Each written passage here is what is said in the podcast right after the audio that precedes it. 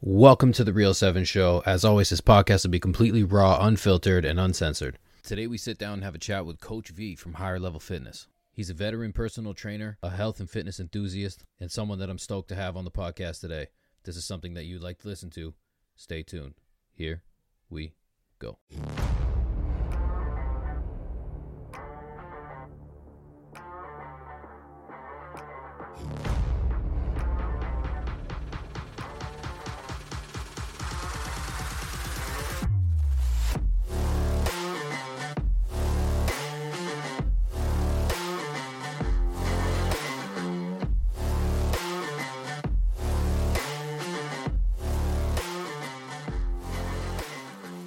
Today we have Coach V.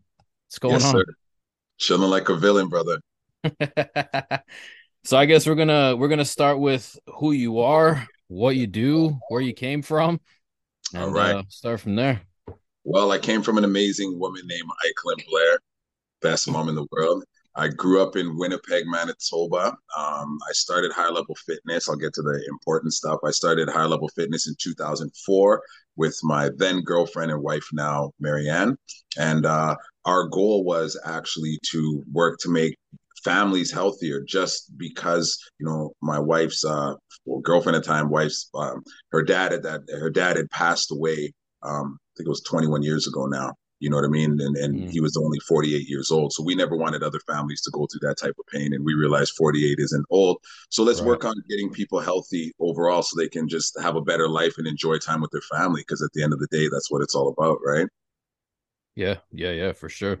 yeah then we uh we moved to vancouver and then we moved back to winnipeg to uh try to make it a healthier province and stuff like that you know did our Mm. best and then uh yeah then we we jumped up out of there we we're back on the west coast now Yeah. So what uh what was it? I guess that that was the the driving factor to you in fitness. um the driving factor that drove me towards fitness Yeah, yeah, yeah well i would definitely say like you know obviously being a high level athlete playing on the Vince team you know you go to the states you see guys that are your age and they're way bigger than you and you're like okay these guys are lifting weights and then you see you know it, it starts it starts going from there when you're a disciplined athlete you're always you always have that discipline so Yeah. i was playing ball got hit by a drunk driver broke my ankle in a couple of places i was supposed to go to france to play like literally six hours before I was to get on a plane we got hit by a drunk driver broke my ankle so you know and i believe everything happens for a reason so been definitely into more so what exercise can do for the body in terms of just rehabbing and then it kind of flourished into everything else right Mm. So you went to school and shit for it? yeah i went to uh, capilano college which is now a university with c as well Hmm. So Mhm. that's uh so that's where all this shit started. Cause I mean I only see the shenanigans now. oh right? yeah yeah, yeah. like I don't see any of the any of the how it kind of came to be. Right. I just I just see someone that's like a respected coach that's just straight talking shit all day. Yeah, Right? Well, you know what? I had, I had actually my first professor, Peter Holden, at uh, at Capilano. He was Mm. the one who told us as a financial. That was like my original background is finance, and he told us like, "There's not going to be a pension for you guys when you get older." And this is like 99 2000 you know what i mean Yep. and he's like so you guys got to focus on sustaining yourself don't depend on the government for things and it just kind of sparked my mind to be like you know and you start identifying things and then my wife you know Marianne at the time she was working as a case coordinator so Mm. for example if your grandmother was needing home care she would go to the house assess her and say okay she needs 36 hours of home care you right, know, right. week. She would pass it up to her manager. Her manager, who's just looking at the budget, is like, no, we'll prove for 20. Well, then we realize, like, you know, these people who paid us all this money and thought the system would be there for them, they're only there for them part way. So now Yep. we got to focus on not having them depend on the system, right? Mm. So And you think that do you think that even though there was like that assistance with your professor, do you think that uh, you know, culturally you Mhm. you come from more of a culture that kind of understands that the system just isn't there for you? Yeah, absolutely. And you know, my dad, you know, he's the first person in my family to come to Canada. He came in '67. You know, he he was in England. He met my mom there. They got married, and then he did a special type of welding. So he got invited to Canada. And uh, the deception started at the beginning because everyone's like, "How did you end up in Winnipeg? Like your family's from the Caribbean, like Winnipeg, Right. Yeah. right?" So they showed my dad pictures of Toronto, Calgary, and Winnipeg. But they showed him pictures of Toronto and Calgary in the wintertime, mm-hmm. showed him pictures of Winnipeg in the summertime. And if you ever know anything mm. about Winnipeg in the summer, it's the mm. greenest place on earth, right? All kind yeah. of open space and everything. It seems perfect for the move. Well, he ended up coming to Canada in uh, November, sorry, in February.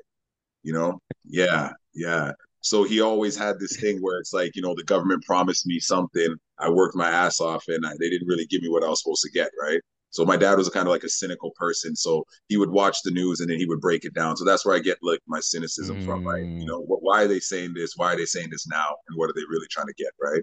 Yeah, yeah. So you find in the Caribbean people are a lot more skeptical?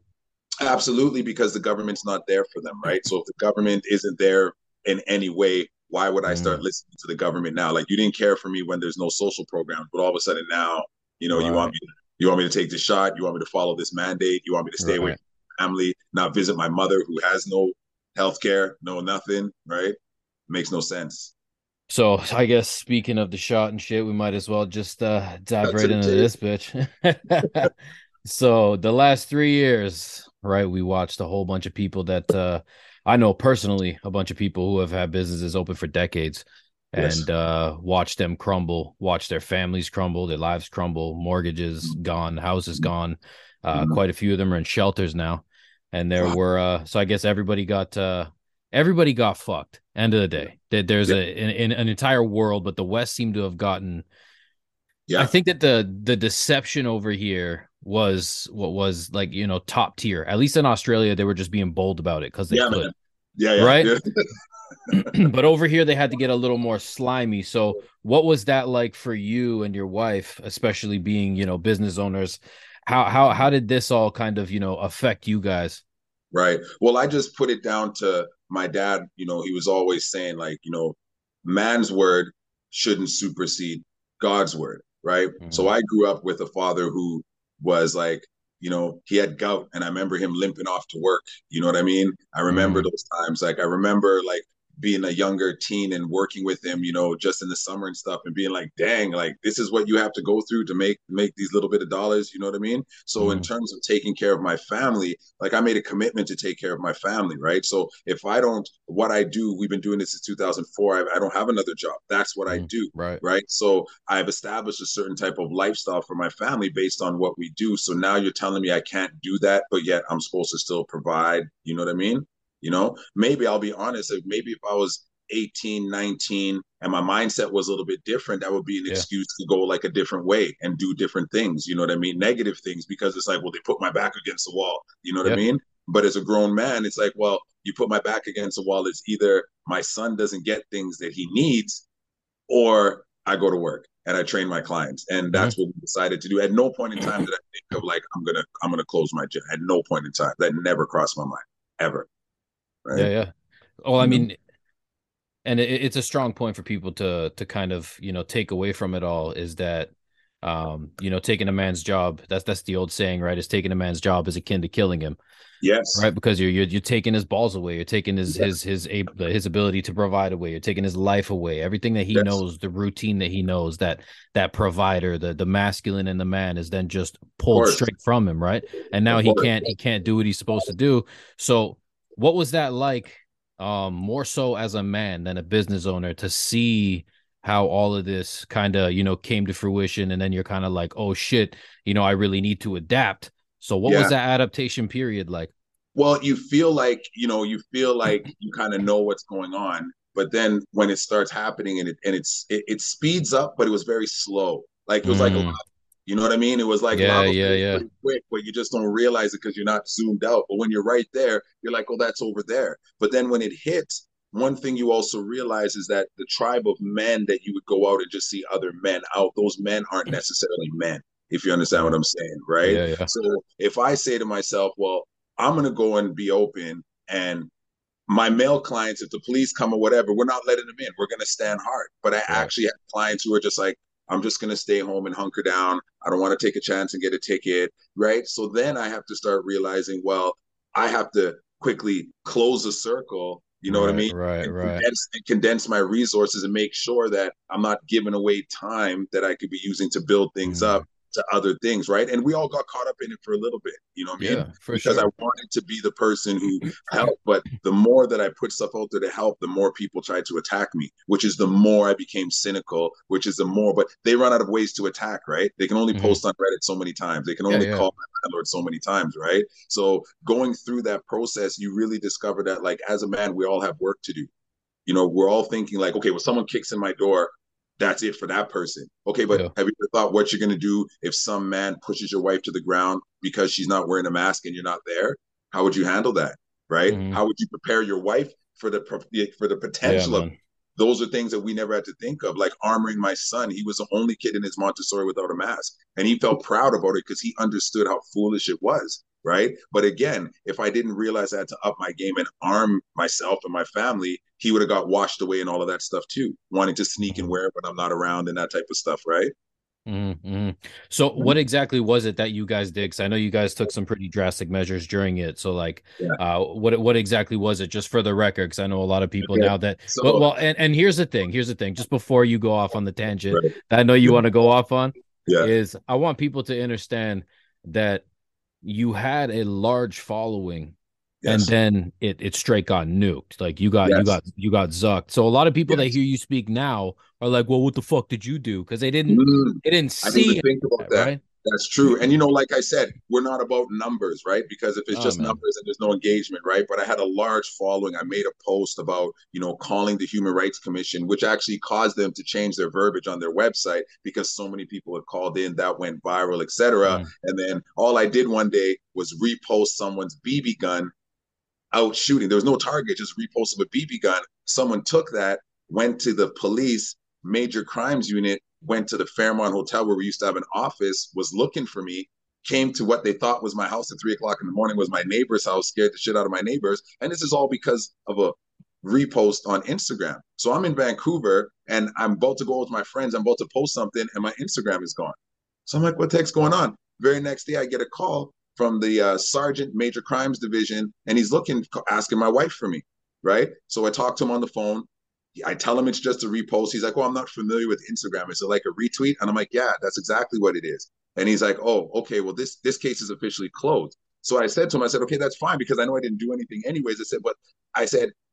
If people call in anonymously, sometimes that leads to like a good piece of information. But I said this person was calling in with a lot of self righteousness, and I'm sure they didn't leave their name. And I said, that's the resources and that's what i'm talking about where things aren't really really fair. And i said i understand you have to go with some information but when you took a good look at it it's a bb gun. You know what i mean? So Yeah. then that you know that took our falls right down. So then what i had to do is you know we had some windows in our gym. I just covered it over. Like i literally gave because there was no way for me to see out once i covered the window. So my clients had to have like a special knock you know what i mean? Or i gave them the code for some you know longer term clients. And my Right, gym right.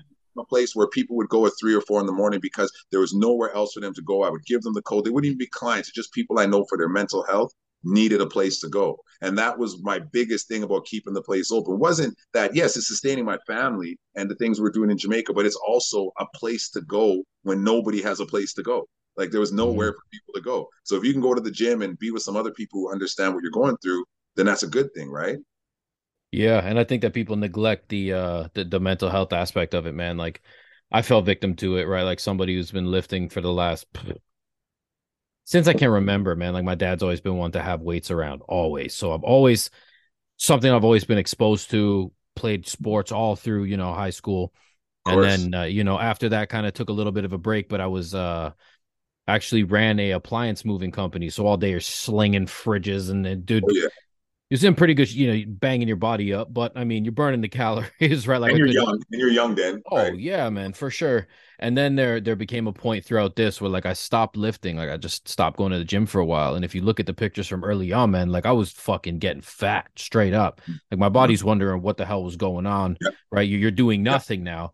And I'm stuck in the at the time I was living in Mississauga. I was in a a little two bedroom apartment with my kids, and my kids weren't going anywhere, and I was at home with them because the workplace is closed down. So, bro, like the mental health aspect, I don't think people understand how how key. This podcast is brought to you by our sponsor, Yorko. All of us know how important our health is, and Yorko has your health as its top priority. From white pine tincture to give you that daily dose of high quality vitamin C and boost the immune system, to all natural healing salves and soaps for day to day use. Everything is all natural, handcrafted, and 100% all Canadian with zero harmful ingredients. We all know almost all store bought products and over the counter medications are causing a world of problems for us and our families. So keep you and your family safe with all natural herbal remedies from Yorko. Visit www.realyorko.com and enter the discount code 7show for 10% off your purchase. That's www.realyorko.com and enter the discount code 7show for 10% off of your purchase. Now back to the pod that mm-hmm. to most people's lives like especially when individuals are now getting locked up with their abusers.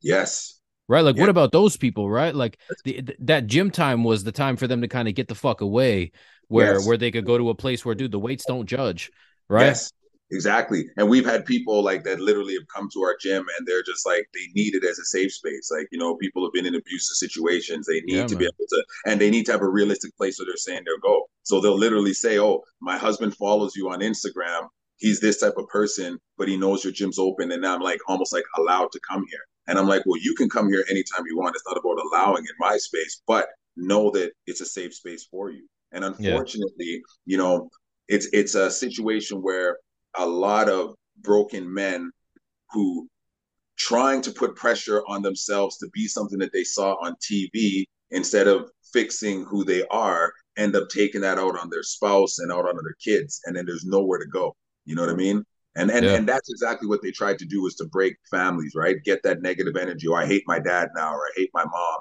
And there's that there's not that break, you know. So me, if I didn't have my gym, I would have went crazy because there was no place for me to go either. I would have yeah. went crazy. You know what I mean? And and as a person of principle, I'm not going to sneak into places. I'm not going to, you know, that's just I don't put effort into doing unrighteous things, right? right? It's no sense, right? You know, so the biggest battle for us was bouncing off each other, myself and Marianne, and you know our clients are good people, and continuing to stay strong because mm. once you leave the gym, everything is beating you down. Like leaving my gym and looking to see if there's police outside, or someone telling me, calling me, saying that they drove by and the police are outside, they just can't figure out which door to get in. Like I'm selling fitness and health, man. Like you know, you know what I mean? It's crazy. It's, like, it's so it's crazy. crazy, man. It's crazy. It's, the, the measures that were taken, man, we're fucking just ridiculous. Like I don't, I don't, I really don't care what side you stand on, man. To not see the the absolute stupidity and and the the overreach is is fucking unreal to me. But something that you said there about uh you know like all the men trying to be you know something that they're not. I think that that's one of the biggest things that uh you know we focused on preaching for so long over over time man like in the be what what was the the beginning of 2021 mm-hmm. uh is, is is when I was starting to you know really call these men out. Like, dude, where yeah. the fuck are you guys? Like, you at right? Right. All I see is these women out here. But what do you think that this did? I mean, because we we're both very aware that mm-hmm. masculinity has been under attack for a long time. Yes. But yes. what do you think that this very specific incident over the last three years has done to masculinity? I think it's it's really further shifted the perception away from where it should be. So now a masculine person, a masculine person, I gotta stop saying that. A masculine man is someone who is educated enough to listen to what the government is saying. That's a man now. You're protecting your family by taking the jab, right? You're protecting your family by keeping your kids in. You know, you told your brother he couldn't come over for Christmas because he's not with the program. That's now, right? And those are all things that are done behind closed doors, right? I'm gonna send mm-hmm. you a message can't come over, right? I'm gonna. I'm gonna pull my family away for these things. I'm gonna listen because if you go out and you say that stuff to a, a real man, he's gonna ask you like, "What are you talking about?" You're gonna let you know the premier tell you that your brother can't over just slap yourself you know what i mean and right. what, what they did was they locked you down and then they put pressure on the man to have that attitude right and take power mm-hmm. in that and then the power in it is the little checks that you get in the mail right? And the little the little compliances that you get at work and the things you get at work because you're still getting a check and your brother's not. See, brother's not. He's not a man. He's letting his mm-hmm. family suffer. He's he's you know I've, I've had people say to me close to me, people that I have had way more respect for, and they're like, bro, you want to die on that hill? And I'm like, man, like I'm in my 40s. I had my fun. Like if my son can have an opportunity to have a better life than I had, then I'm doing a really poor job, man. I'm doing a really poor job. You know what Yep. I mean? So we got to go out and just do what we got to do. And I have to be an example for him. You know what I mean? I have to be an example for him. And also getting back to the thing about you said about people staying at home, I think people have been so enticed by what their idiot box is showing them that they feel that when they're at work, they're missing out on that. So now that they don't have to go to work, they're catching up on everything that they rightfully missed in their Mhm. mind because they had to work, right? Mhm. Another thing. Yeah. Right? Yeah, and I think what we've seen was this. uh It's it, it's something that I've definitely noticed is is uh, over the last three years you've seen the weak in society finally able to feel strong. It's been the coward's way of Yeah. of acting, you know, alpha, quote unquote, Yes. alpha in society by Yes. by simply by claiming virtue. Like Yes. doesn't have to fight for anything, doesn't have to be physically, you know, Nothing. uh physically strong, doesn't have to have any ability, doesn't have to have any skill, doesn't have to be attractive to a typical female at all. He Nothing. could just be, you know, a, a slob who, who just just because he says, "Oh, well, put on your mask." Like this was the greatest thing ever to happen to beta males. Yes. you know what I mean? I call them, I call really them walkie talkies. I call them walkie talkies because they're just you know they're just repeating what goes in their ear. Walkie talkie. You know, the first time we had we had an incident with that was I would guess it was sometime in like the spring of twenty, maybe early summer 2020, I think it was. And we were in we were out here in Vancouver visiting. We were in North Vancouver. We went into Whole Foods, and I'm just looking at something, and I I saw a guy's packing a shelf, and in my mind, I'm like, did this guy just tell me to put a mask on? So I ignored him because I'm like, he couldn't possibly tell me to put a mask on grabs the stuff. He's like, sir, you have to put a mask on. I'm like, no, I don't. He's like, yes, you do. So we went back and forth about 10 times, right? So I said, bro, I said, you're about to get yourself in a position that your wages can't handle. And I said, so you need to go get your manager. He's like, I am the manager. I said, well, you need to go call your district manager because you can't tell me what to do. Finish our shopping. You know, we're about to leave. He comes around to, excuse me, sir. He's like, you know what? You were right. I can't tell you to do that. And he apologized. You know what I mean? And I said to my son, I said, see, I didn't yell at him. I didn't disrespect him, but I said I let Right. him know he can tell me what to do. And then that's a lesson, right? Somebody can't tell you what to do just because the words come out of their mouth. And I'd like you said, those betas, they would never have been had that ba- battery pack to say anything before. Never. They could have seen Right. me stealing and they wouldn't have said anything. They'd have called security and dealt with me outside. They're not right. Right? right and it's the truth man like it, it's happened. I remember everybody you know trying to say this whole thing like oh there was like a spiel that was going around for everyone to memorize on oh you have an exemption i'm medically exempt or i have this issue. The only thing i've ever said i walk into a store sir you need a mask i just say make me Yeah. that was it. That's literally all i ever said. Not one person has ever tried to fucking make me. No. because they realize at that point that it's like buddy this is going to get physical right? Yeah. and it's going to be that like we're not i'm not going to stand here and argue with you. I have shit to do.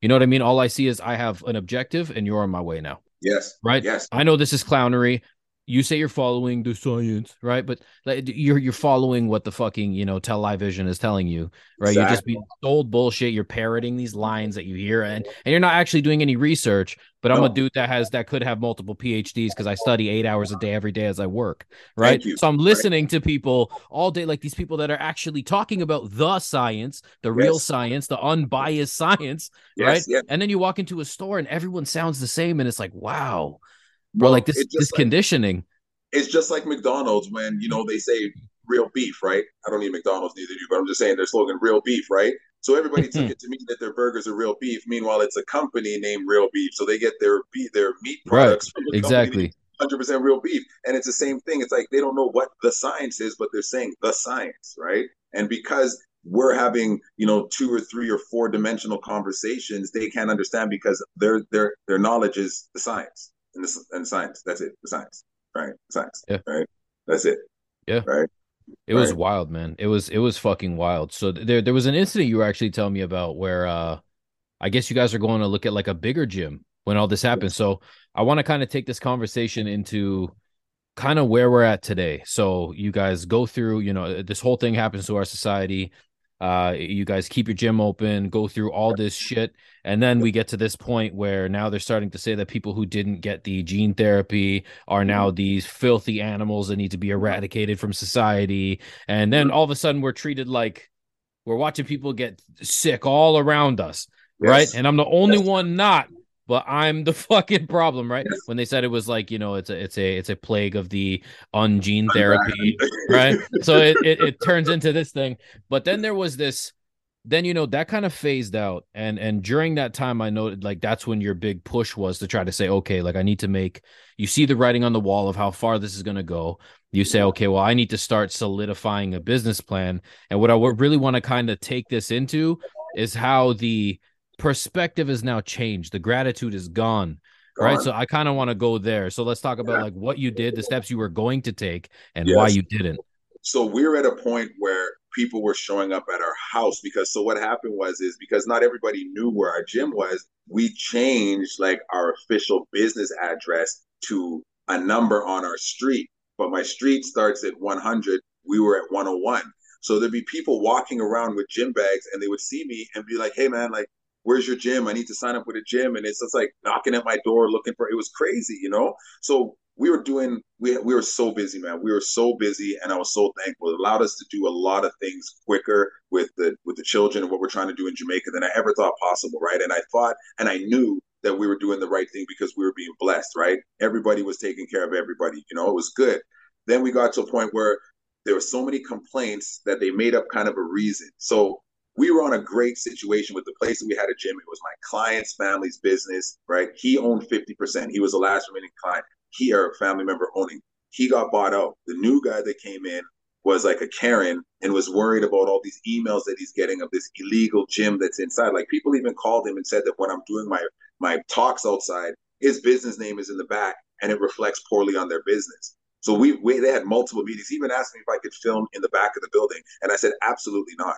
Like I'm not bending backwards and filming in a way that you know what I'm saying. This is a free right. country. Like we're not drawing no lines here, you know. So we got to the point where you know we'd actually painted and did some stuff, and you know it was nice because they knew the karma was laying. So they said, you know, we're going to pay you back for the painting. We're going to give you a couple months. So we're like, okay, boom.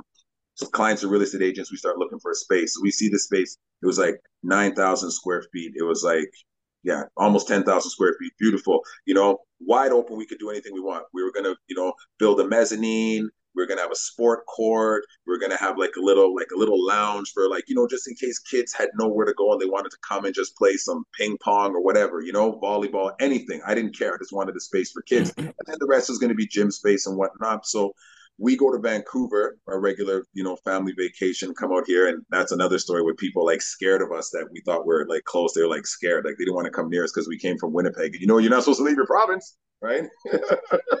they were actually shocked. They're like, "You're allowed to fly?" And I'm like, "What are you talking about?" Like they like, "Oh, we didn't think you're allowed to travel." Like, yeah. So, anyways, that's another story in itself.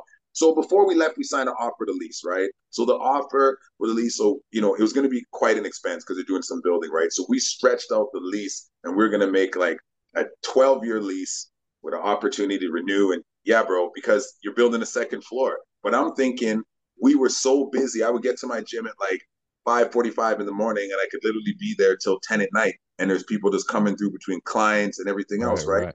So, and we're thinking, who knows when gyms are going to open up? People should never want to go back to those spaces, so we have to give them an option. So we signed the offer to lease. It was like close to 10 grand a month that we were going to be paying. So we go to Vancouver thinking everything's good.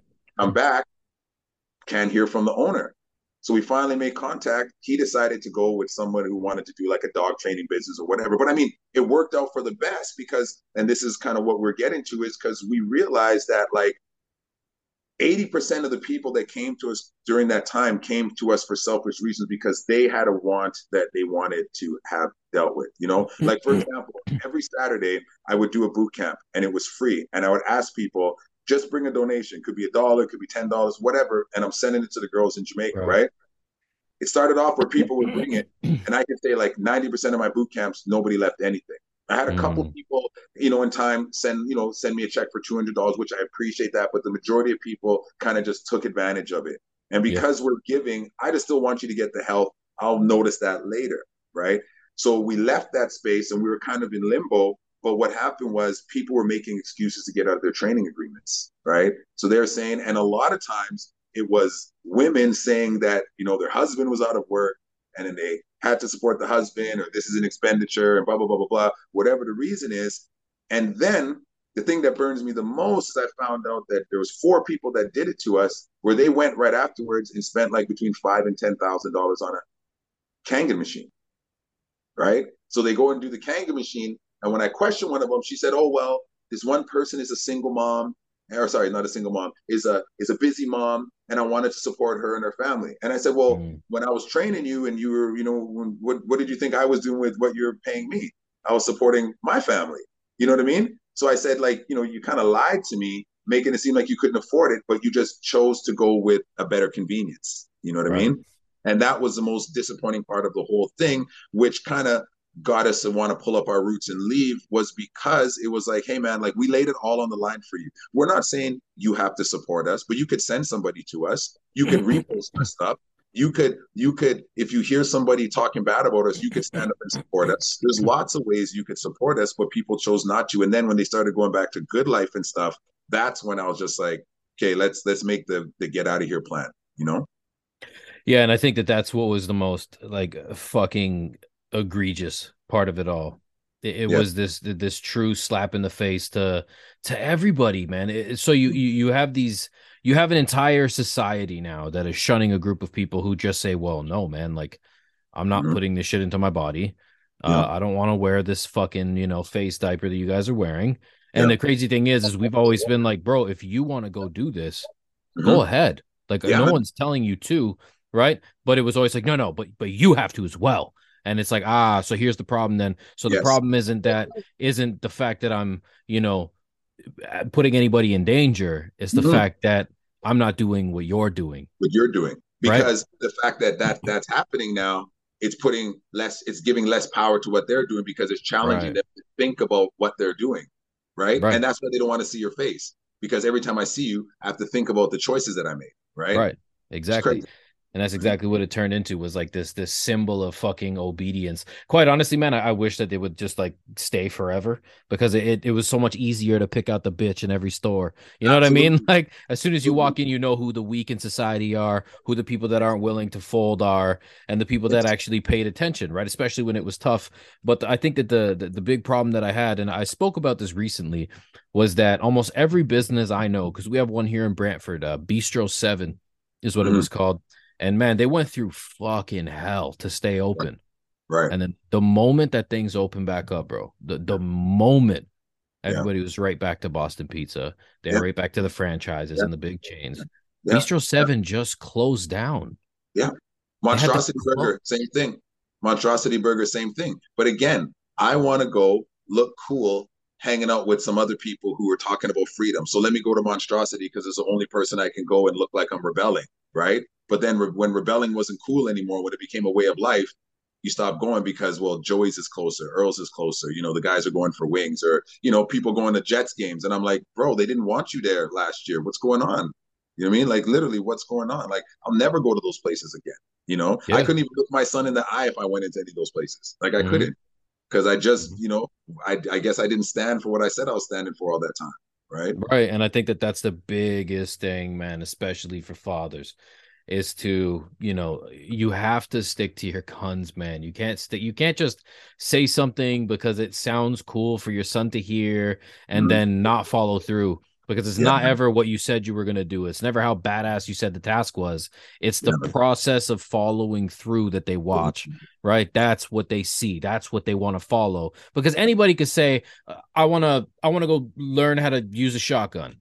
I want to Yeah. go get my gun license. I want to go get my motorcycle license. I want to and it, it, sounds cool. Oh yeah guns and motorcycles. Man. woohoo.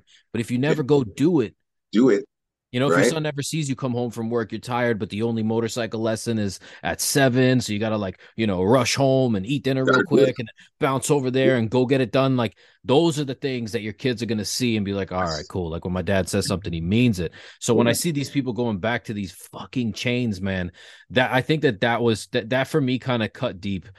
Reason Mhm. being, I was one of the first people out here at Queen's Park Mhm. like all, all people see is like you know the the Chris Sky because he made the most noise online. Is like dude there's people that were i'm 18 years into that this Yeah, year right? Yeah, so man. it's like i've been saying it for 18 almost two decades bro i'm 34 years old at Yeah, this man. for 18 years. Seen this shit from when 9-11 happened as a kid we used to have a lot of like somalians in our buildings right there was a very multicultural scenario but see Yeah. the, the the difference was as kids we all used to go to eglinton flats at the park on the weekends and every nationality would be there and bring all their dishes and we'd all Mhm. chop it up as a community so i Mhm. didn't see the, the the hatred but the moment that we left our buildings and went Yeah, to the other projects bro it was like war Like just because bro. your just because your skin was brown, bro, everybody hated you after 9-11. So I remember Yeah. that kind of, you know, hitting a, a, a, a like a a a weird nerve for me. And then when this happened and they were like, "Oh, the anti-jab people." And I'm like, "Whoa, hold on." Bro, same identical thing happening. So when I see people that were shunned that bad, and then some people are saying, "No, you know, what? I'm not going to allow society to treat you like this. I'm going to Mhm. fucking say no. I'm going to keep my doors open." And Yeah. then everyone is all, "Yes, for sure. You know, we're Yeah. coming in. Come support these people." And then, dude, the moment that the chains open, they they leave. And my Leave. problem is that there's no reflection of the action.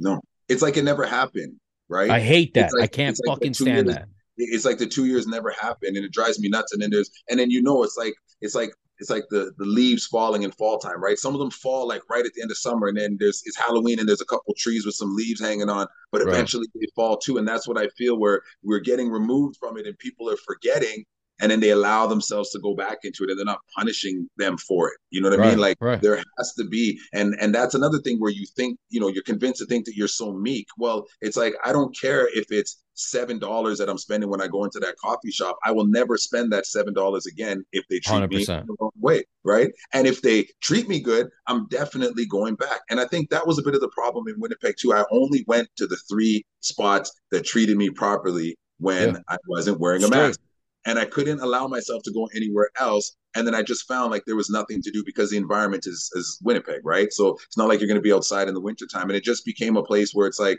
there's nothing left. Like they sucked whatever soul out, and the people with principle can't go back to those places that told me that I wasn't welcome. Like I just can't. You know what I mean? Can't. and t- till this day man like i still obviously there's a couple places like there's you know a couple of the the big farms that have um you know like the, these giant you know grounds and activities where you could literally pay you know 20 bucks and your kids for Mhm. the entire day where Yeah. you can let them run around burn those calories you know Yes. train the mind all these little games play with other kids so those are the these are the people that like they were never like nazis about the gene therapy but they they did they did the mask thing Yes, um, yes. But but also these are also places that the moment that the news came out and said, "Whoa, whoa, whoa, whoa, we may not need this shit," they instantly right. Yeah. So they they they kind of did. See, I have like a, a a bit of a a different understanding, right? And I kind of go at this free dumbass community um Mhm. because they're very they're very one sided, right? They're they- they're super one-sided. So, so now it's like anybody who's ever worn a mask anybody who's ever got a gene therapy these are just bad people. And i'm like No. bro you need to you need to understand like this was the greatest psychological operation that's ever been you know dropped onto a a society period. Yeah. and they had the technology to do it. They had you know, all the the planning, everything man and they've been able to dumb down the people to an all-time low to where the understanding of things is completely gone so we need to have a little bit of compassion for certain places Yes. as for Yeah. big chains fuck every big chain Yeah. i don't care Yeah. about you guys you guys had the ability to put in the money and say i'm not doing shit and i got the Yeah. money to tell you no but you didn't Yes. Yes. Right? Yes. Yes. And like I said, I have I have family members, and majority of my family members did it. You know what I mean? And the ones that were, you know, vocal at alienating me and my wife is like they already thought we were living on the edge because like, you know, we work for ourselves and you know, we eat healthy, ooh, living Right, on the right. edge, right? It's not all you drink is water, you know you're gonna hurt yourself, right? And uh there's a you know there's a few family members who literally like needed medical procedures and they literally couldn't. And and that's their choice to make but Yeah. they from the beginning they said i never wanted to. I never wanted to. And I have compassion. That's like someone who's been assaulted right. you know? And it's like Right. i'm not going to blame you because the act took place and try to act like you were with it when you weren't with it. It was something that was thrust upon you. You know what i mean? Exactly exactly. I mean and i think that that's the line that kind of needs to be and i don't want to beat on this this c19 horse. I just think that it's very important to you know just just remind people that you know not everybody could be you not everybody could see what was going on. A lot of people all they saw was like well, well but my mortgage is going to go away. Like i've worked my ass off to get this house right? Yes. especially in the market that we've had for the last forever.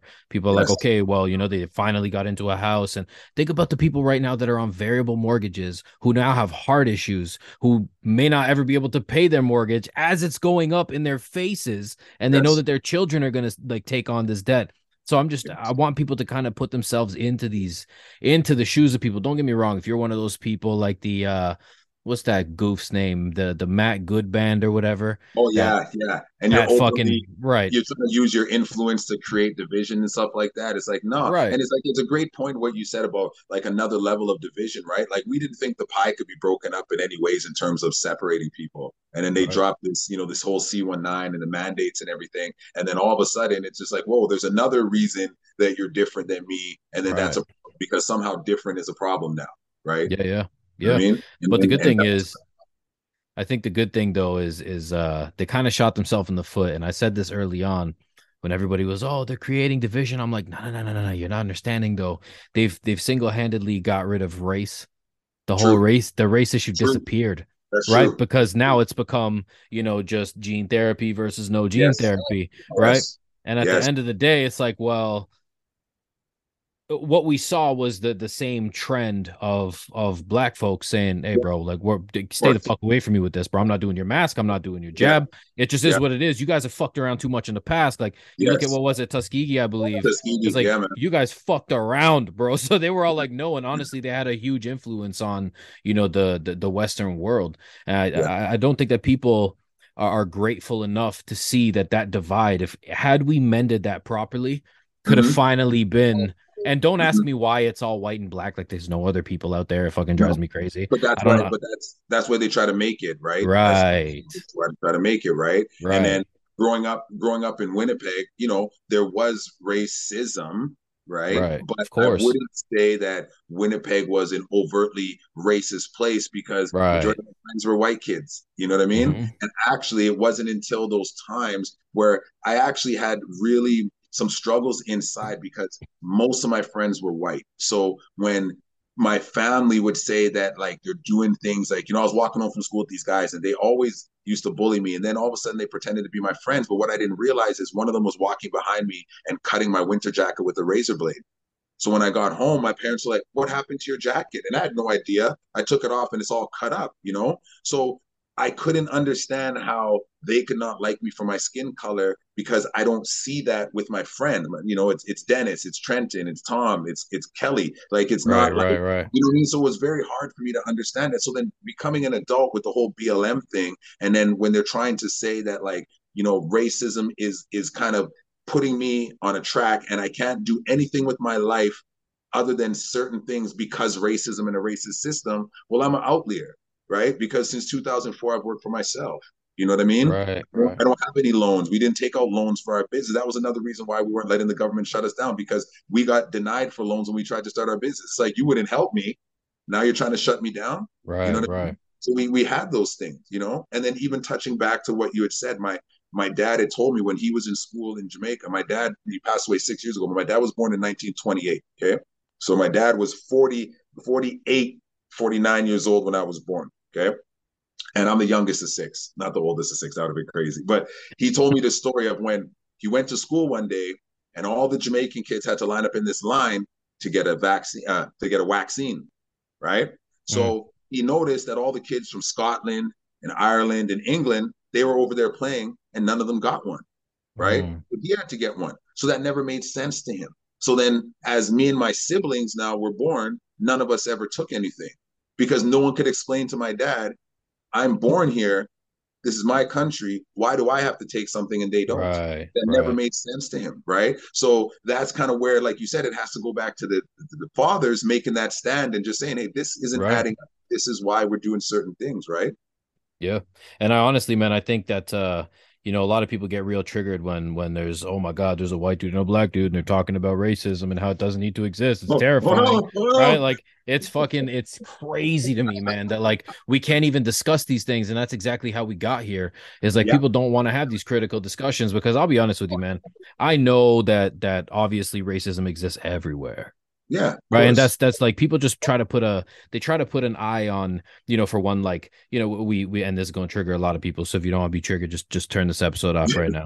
um but people like we need to understand that the powers that be try to target one group and highlight their slavery as though it was the only slavery because it funds, you yes. know, psychological campaigns against the people, right? Yes. Yes. Like, and I'm not saying one slavery is better. It's all stupid. It's all fucking yeah. dumb. I, I can agree. Cool. Yes. There's been atrocities but done. One isn't above the other. Right. right? They're, they're they're the same level of atrocity. You know right. what I mean? And we don't have to go like I see people try to argue, oh, blacks had slaves before white people, and it's like, dude, who, it's slavery, slavery. Like, why are we trying to argue? You yes. know, who cares? It's again shit. the color thing. Again, that the color right, exactly. It it's right or wrong. It's like, well, that color does it too, so therefore yeah. that wrong is now right. Right, right. It's like when people say like, "Oh, you know, there's there's so much more black on black crime." I'm like, dude, it's fucking crime. Just take the color out of it. That's it. Just shut the fuck up. Somebody died. Okay, yeah. Let, let, you us stop talking. In Jamaica, they don't talk. They don't call it black on black crime in Jamaica. It's just crime, bro. Right. It's crime. And and I mean, there's Chinese. Good point. That's a good point. There's Indian people in Jamaica. They don't say black on black crime. There's no stats for black on black crime in Jamaica because it's crime. Yeah. At the right. end of the day, someone was hurt. That's all that matters, right? Right, and I think that that's where we we've lost our ability to talk about these things, right? Because. Yeah see the discussions that i have about this is look we can all acknowledge that there is racism there's always an ism somewhere yes yes. right? It's the same way if me and my family moved out to Jamaica, but yes. we're not we're not going to be the most like people in the fucking neighborhood. You know what I mean? Like we, until people get to know you, right? Until right, and that's just it. Right. That's just it. And that's why we've always, you know, we've always told our kids that you always judge somebody on their character. Absolutely. I don't give a fuck if they're purple. You know what I mean? Like, dude, it's their character. If they're shit people, they're shit people. It yes. is what it is. And you're allowed to call that out. You make sure you let them know that they're shit people. They're shit people. It has nothing to do with their their innate characteristics. And another thing you were saying about racism, I think there's also a difference between, and we've kind of borderline like there's prejudice and then there's racism, right? Right. So when I, at, when I, look at racism, I feel like my life would be in danger. Like that's a racist person. Like my life, like he hates, he or she hates me so much that they would do me harm or they would want to do me harm. And then there's prejudice where it's like, I don't want no black guy living next to me. There's a difference, right? You're not going to take right. action on, on the prejudice, but you will take action on the racism. You know, right. uh, my cousin who, you know, he played in the CFL, but he went to Texas Southern University. And like, there is a very thick line between the black side of Texas and then the white cities. You know, like Arlington is very white, so they mm. don't normally go to Arlington. And if you went to Arlington, they'd be like, "What are you doing in Arlington?" Right? Those are very distinct lines that are being drawn, but that's based over years of prejudice, right? Not necessarily racism. And that's what people kind of have to understand. There's prejudiced people, and we all have pseudo prejudices, but is that prejudice going to turn into hatred, which is becoming racism? Right. You know right. what I mean? You know right? And then also our prejudices come because a lot of times we don't understand something. And then if you give yourself an opportunity to understand it you're not a prejudice right? Yeah you know that's I mean? exactly what it is. And i think that um i think that the end to all of this and i know this is a saying coming from a white dude so it's going to be taken some sort of way these days for whatever fucking reason color, yeah. right right. Is it's as, as as simple as this. Look the human body has the ability to take a contaminant that comes into it, send out these killer T cells that are going to seek out you know contaminated cells and distorted cells and it's going to destroy them before you get sick and you get enough people together with a drying and these men can take these you know the, these materials and turn it into this um you, you know engineering marvel. We can build you know a community we can build countries we can build bridges we can build foundations of societies and they have you looking at somebody's fucking skin color. Dude that is the that is the biggest way to demean anybody Yes. The fact that you would yes. look at somebody for how they look, and all of a sudden that's supposed to be the focus of mm-hmm. that. Dude, I've always thought that this is the dumbest fucking thing in the planet because, again, when people talk about it, it's like, well, y'all need to understand that I grew up in a place where I was the the very visible minority. Right. Right. Like. I grew up on a place where it was a lot of Somalians, um, a, a lot of black folks, a lot yeah. of people from from Kosovo. Uh, yep. when that immigration thing yeah. happened, bro, it yeah. was all out war. It yeah, was man. war, bro. My and parents were literally people. There's a lot of traumatized people that came into your circle there too. Yeah, right? man. So it was just constant war. And bro, I was the one who would have to, you know, kind of put a hood on in order to catch the bus so nobody could see the color of my skin. So like mm-hmm. I understand the way this works, right? Mm-hmm. It's just mm-hmm. I think that we're at a point in time now where it's like, look, man, the only thing keeping this alive is the media. Yeah, it's true. It's true. It's true. I had a great conversation with with like my dentist who happens to be my client. Like he's from Vancouver and he actually him and his wife moved back out here. But he said like you know growing up like his Korean friends had the Korean cultural center, his Chinese friends had the Chinese cultural center. Like everybody had something, and he's like as a white kid there was nothing for me.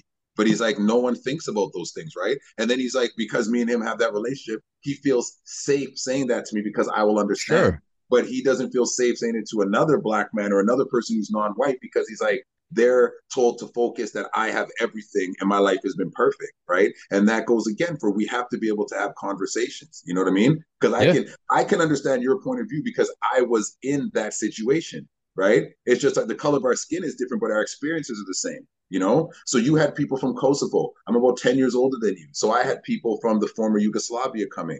So mm. we had mm. Serbs and Croatians and guys yep. that were friends one minute were on the basketball team. They're wanting to fight each other now over simple things. Crazy, bro. And depending on what the media said, certain guy was hated within the school or not because his side was doing this and it was crazy. You know, and then you see that division and it's like, guys, like, whoa, like, you know, and that's how easily that can happen when we shine a light on something that doesn't matter.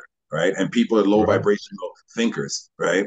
Right, right. And it's just crazy how like you know, people are they're they're they're so quick to know you know how how everything works in a superficial sense like everybody yes. knows how the you know the the when the newest jordans are dropping or everybody knows when the new kardashian episodes yeah. on but nobody yeah. actually wants to to sit down and have these kind of conversations because they eh, for whatever reason and, and i'll never understand why they're edgy because i've talked to other people man i talk to everybody and this yeah, is why I, I, have a hard time with the the racism thing is yeah. is simply because bro when i go out to the stores mm-hmm.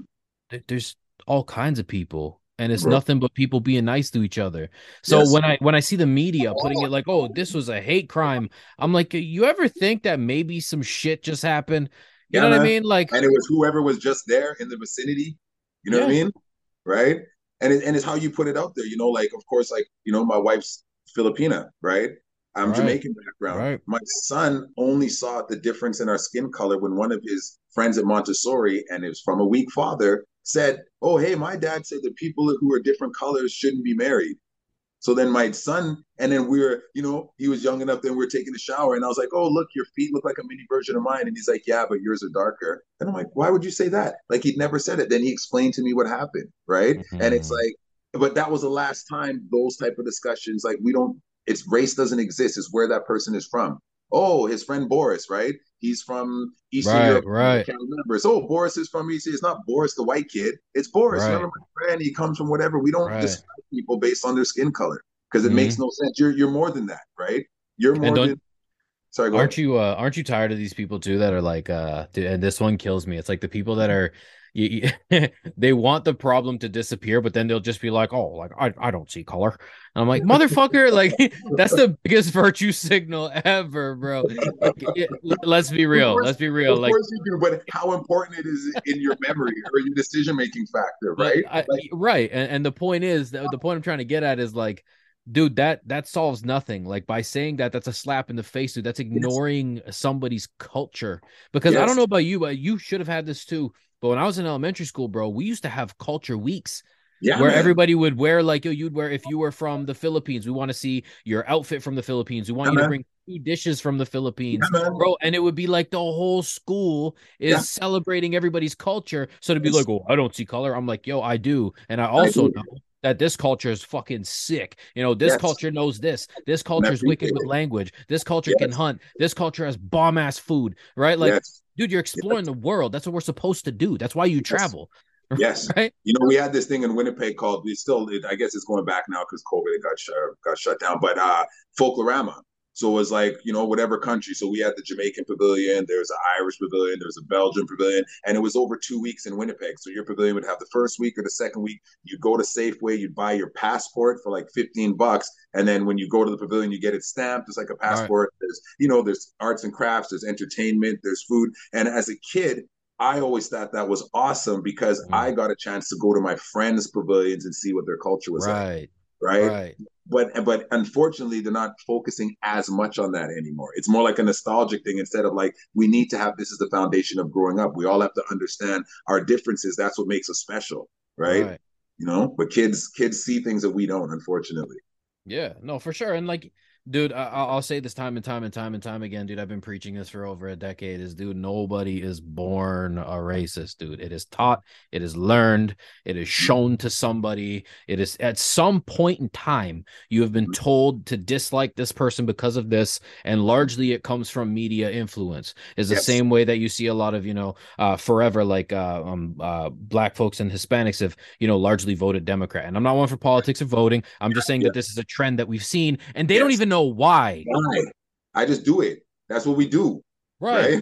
right? but now, now what we're seeing is this we're seeing this giant shift, which is beautiful. Right. Yeah. Now everything is starting to swing in in a different direction where people are like, well, you know, I don't really like this Democratic Party. I don't really like this Republican Party. Right. I'm kind of traveling in the middle. So we're starting to see the middle finally grow. Like yes. they're, they're, starting to realize that there's cancer on both sides, and yes. both of them just have these crazy ideologies. So I think I think that what we need to do, like just to kind of end off on like this topic, is to bro I, I really think that we should bring the multicultural days back. I really think yeah. that we should be putting on events like that. I think that as yeah. you know quote unquote influencers people should put their time and effort instead of on clicks and follows. How yeah, about we try to build the fucking communities again? yes. how about we start to do things of importance again instead of just sit there and be like oh you know white man bad black man bad. Like dude bad, shut right? up. Like let's do it's it's such fucking nonsense man. It it is, and it, and it like you said, it, it drags people apart, and then it's looking for the next thing to latch onto. It's like you know Spider-Man going across, right? Like once that little bit of momentum from the last whatever thing they put on the media is dying down, oh, then there's something else, and you grab onto that, and then you, it just keeps you swinging, right? It right, right. And then people keep talking about that issue, but they're not talking about the bigger issue. Like for example, I know for for a fact that regardless of the color of the skin of your son. If your son hangs around with negative people and does negative things, he's going to end 100%. up in a negative situation, right? Mm-hmm. So I reverse engineer anytime something like that happens. I'm explaining to my son how, how did he get in that situation and how do you mm-hmm. prevent that from happening? Because you can only control your actions, right? And I don't right. want to try to judge how you're going to react. I'll just put myself in a different situation. And I think instead of focusing on how can we learn from these things, it just big, drives a bigger wedge right? Yeah, and of I course. also there used to be power in being center. And then remember, you're left center, right center. Now you're just left or right. There's no right.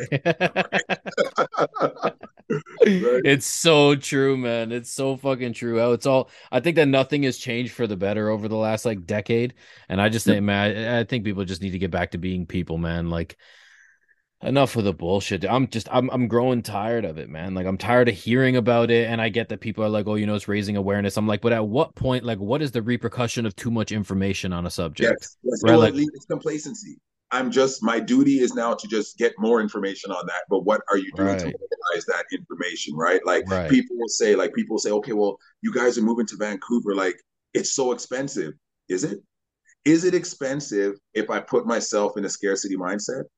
Or is it a place where I can grow right. because you're around people who are used to paying more for quality services? Like you have to ask yourself that, right? So it's it's again the growth mindset is a thing that we shouldn't have conversations. So I should make this decision in an echo chamber, which is probably going to lead me to do what is perceived as safe, which is what you're doing, because you're never going to tell me what's going hard or wrong in your life. So mm-hmm. if I just get a mortgage and I just get a good job, and then you know we go to the cottage in the summertime, if I do what you do, because what you do is safe and you're happy, then I'm going to be okay. And then that's what leads to people not having right. a conversation because I don't want to really tell you, like, bro, like, you know, we shouldn't have bought such a big house. Or I don't want to tell you that, bro, like, you know what I mean? It's this this whole lifestyle thing ain't making it, this suburb thing ain't making it. I right. want to be in the country. You know, we can't have those conversations anymore because everybody's afraid to put it out there that they made it made a bad decision, right? And nobody yep. wants to take a chance to to move forward, right?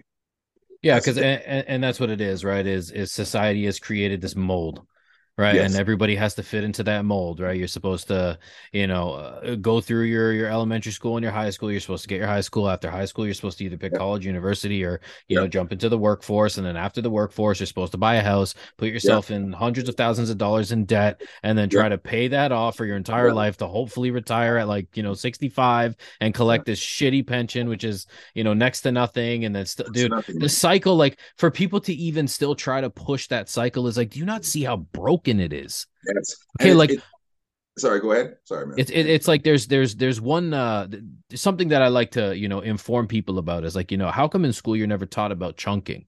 And people don't know what chunking is. And I'm like, it's where you go get like a $10,000 line of credit. You take that $10,000 line of credit, you drop that on the principal of the house. And now you're only paying, you know, say if you paid, if you Back bought the house for 300,000, right? You take that 10,000, now you're only paying interest on 290. And then you take all of your funds, you build that 10,000 back up. The moment that is built up, drop yep. it again. Now you're only paying interest on 280. And you yes. just, and all of a sudden you have a house paid off in four years Yes. They don't teach you that shit. They just teach you to keep renewing your mortgage, keep yeah, renewing man. at a better rate. And I'm like, dude, you, you don't understand what you're doing. You're prolonging, you're, you're continuing the bleeding. You're not stopping the bleeding at any point. But this isn't taught to people in school because they want you to be a fucking slave. Yes, man. A good, a good worker and a good slave, and they know. Like it's like you just watch it. If you've ever lived in one of those bedroom communities, we live kind of one of those in Winnipeg. Everybody leaves at between seven and eight in the morning. Everybody's like an exodus. Everybody between between four thirty and five thirty, everybody comes back. And in between, it's just silence in there. You can hear bird poop dropping. It's so quiet, right? And these are people who have these massive mortgages to pay off, and they go to work and they sell their time for dollars, and then they come home and enjoy that house. But the majority of time in the house is spent sleeping. And then mm. when you look at how much of that actual house they spend time in, they would be better off with like a small house that costs 25% of what they have right now and using that excess money to travel. You know what right, I mean? Right. Because as, as a kid growing up, we went to Jamaica every year for a month. I left school for a month. My dad's like, that's it. it. It's just, it was a given that we're going to Jamaica for a month, right? My dad never made more than $21 an hour. My mom never made more than $18 an hour, right? And we managed to go to Jamaica. My dad, brick by brick, built a beautiful, amazing house that he wanted to retire in. And he said, at the end of the day, I'm not doing this for me. I'm doing this for you guys, right? So now right. my dad is gone and the house still stands, right? No mortgage on it. This is a man who never made more than $21 an hour. And every year he builds a little bit on his house, right? But they won't tell you to do something and have patience. Take out the loan, get it now, pay for it later, right? Mm. And then later is between now and when you retire. And then you can right, retire. Right. You use all of your juice to pay for the house. And now you can sit back and what? Do what? Right? Doesn't make sense. Exactly. Exactly. So you know what? This actually uh this is a good time to use that uh as kind of like a seg. I think your audio is a little off right now for whatever reason. Am I up now? Am I good? Uh it sounds a little better, yeah. Okay, good. Sorry but uh when we talk about um I guess we can kind of get into some some fitness shit now. So when we uh when we talk about, you know, people wanting to I guess be programmed to take the fast route, how do you see that kind of affect the people that come to you as potential clients right. you know being broken. with with that like i want it now mindset? Yeah. Broken. And then what happens is they don't yeah your uh your, your audio is still way off. Let me see. Do i have i'm gonna see if i have my headphones here. That's crazy. Let me just double check make sure everything's yeah it's like super echoey. Is that better? Yeah much better okay cool um was I going to say? Yeah. So when people come to us, unfortunately, they're expecting a quick fix. So they've been programmed to think that there's a quick fix coming, and then because they know that we're kind of on the on the more like the the experience, you know, expert end of things, that we're going to make it happen even faster. And the problem is, is that it actually needs to slow down right? Mm. Slow down. So we had, you know, a client who, you know, her cortisol was all over the place. She had back pain. She had a lot of stuff going on in her life. So it was actually Marianne's client. And she's like, you know what? I need you to focus on drinking this amount of water. I need you to focus on getting off your phone two hours before bed. And I need you to focus on doing these stretches and getting to bed and having this much sleep. After the first two, three weeks, it all went away. She was feeling great. The next month came she said she wasn't really happy with the progress she made because she thought she'd get more changes in her body. But we're trying to explain to her that, well, if your cortisol is out of whack and you're storing fat at a high rate in water, your body's never going to change. So we got to bring that down, right? But mm. they've been programmed to think that here comes a workout, it's a magical workout with some magical food combination, and it's going to melt off, and I'm going to look like the, the you know the before and after pics that other people post, and that's right. damaging, right? Because that makes them give up or that makes them just go for something that convinces them they'll, they'll go for something oh maybe i'll try this or maybe i'll try that and that's that's the biggest issue right that's mm. definitely right mm. I guess we see that a lot too with people in the scale. Like the scale is, I swear, it's a fucking, it's it's so good if used as the appropriate tool. Yes. But it's, dude, I see that used horribly everywhere mm-hmm. because it's like, oh well, hey, I, I want to come to you to lose say 20 pounds. It's like, all right, cool. So your goal is 20 pounds. Yes, it's 20 pounds. Okay, well, the scale's gonna go up first. And they're like, yeah. wait, what? And it's like, dude, listen yeah. to me. You're not burning shit right? Yeah. Like you're metabolically just on the floor, right? Yeah, like we yeah, need man. to make sure that we're building muscle. So just you existing yes. is burning yes. more calories, right? Yes. But they see the scale go up and it's like, yo, dude, and they, and they start tripping, right? But it's it's because it's not immediate when you could be like, all right, here's what we're gonna do. I'm gonna cut you down a thousand calories. You're gonna pick up your cardio and you're gonna look great in a month. And then month two, you're going to be in the worst shape of your life. But you'll get the results now your period's right. gone everything else is gone you have metabolic damage and that's the thing right? They want that and almost if you don't give it to them they get upset. So we just have to tell people well usually and it's not to be conceited it's because like my wife has been a nurse since 1997 we've right. been doing this since 2004 we took the opportunity during the lockdown. I'm doing my course right now. She became an integrative health practitioner taken the training during the lockdown. We invested money in ourselves, you know what I mean? Right, right. To be able to be offering more services because the medical system is messed up, right? So what happens is they end up wanting to go to someone who's cheaper and who gives them more frivolous information, right? So sometimes I just want macros and I just want cardio and I just want what and it's like there's some people that we don't even give cardio in the beginning because like you are so discombobulated that cardio is going to seem like another stress to you. So what right. you need to do is walk can I just get you to walk? And then it's like, but there's nothing fancy about it. And that's the thing, right? We're used to the emotional reaction. There's no emotional reaction for me to tell you that you need to sleep more. But right. if I tell you, okay, like, you know what? I'm going to send you something tomorrow. And when you get to the gym, oh, okay, well, I'm all hyped to do it. But that pitters off after a while too, because it doesn't yeah. equal, like you said, long, long standing results, right? Right, right. So what what what do you find with uh with you know these trainers online because they're everywhere. Like they they are single handedly the reason. And I'm speaking to all of you Instagram fucking shit ass trainers yeah. out there. I'm talking to every one of you. So if you're listening, you suck. Um, yes. I just want to let you guys know mm-hmm. that uh, just because you get somebody super lean does not make you a, a professional. Like these are the the the the, the reason that I never got into personal training professionally swamp, because right? bro it, it's I, I just anybody who knows me knows that I have a real problem with being associated with any sort of like fuckery, dishonesty, yeah, or fakeness. Bro, I just I I can't I can't do it, right? Like yeah, it's like I I carry around this if I ever get myself into something like that, is like, dude, I got into like the gang life and the the selling mm-hmm. drugs and all that shit. And I always walked around with like a heavy heart about it because I knew yeah. it was wrong. You know what I mean? And it's not like, oh, yo, but you're making tons of money. I'm like, but somebody's fucking life is getting destroyed right? All for this yeah. dollar that I'm spending yeah. on fucking shoes. Like it just shit. Yeah. Right. So it seemed useless. So obviously, you know, I'm young, uh, kind of a little bit of a, a product of my environment. Although, you know, I believe that when you're an adult, you have the ability to change that. And I did.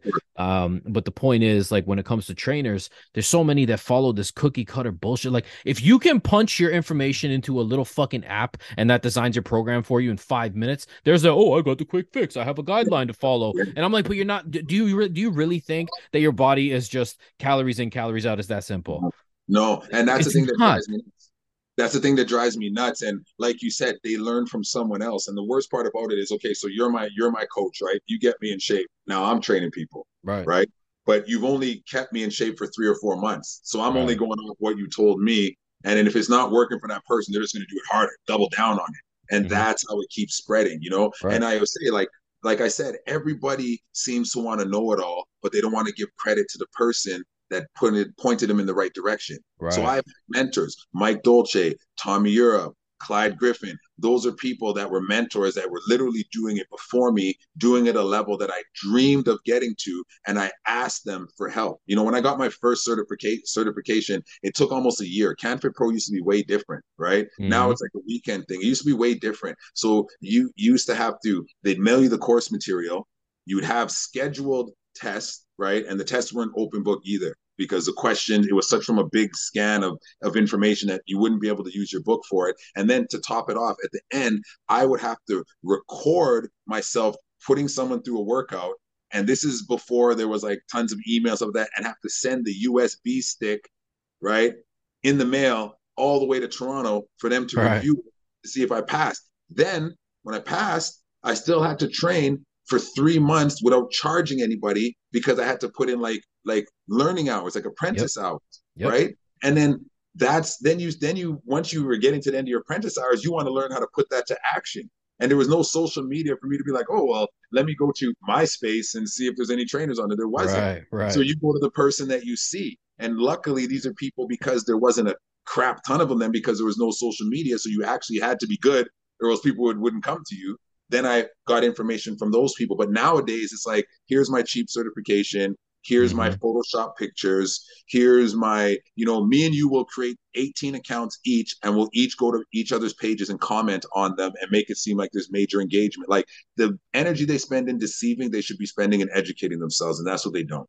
Right. Because it's a low barrier to entry and the money can be good.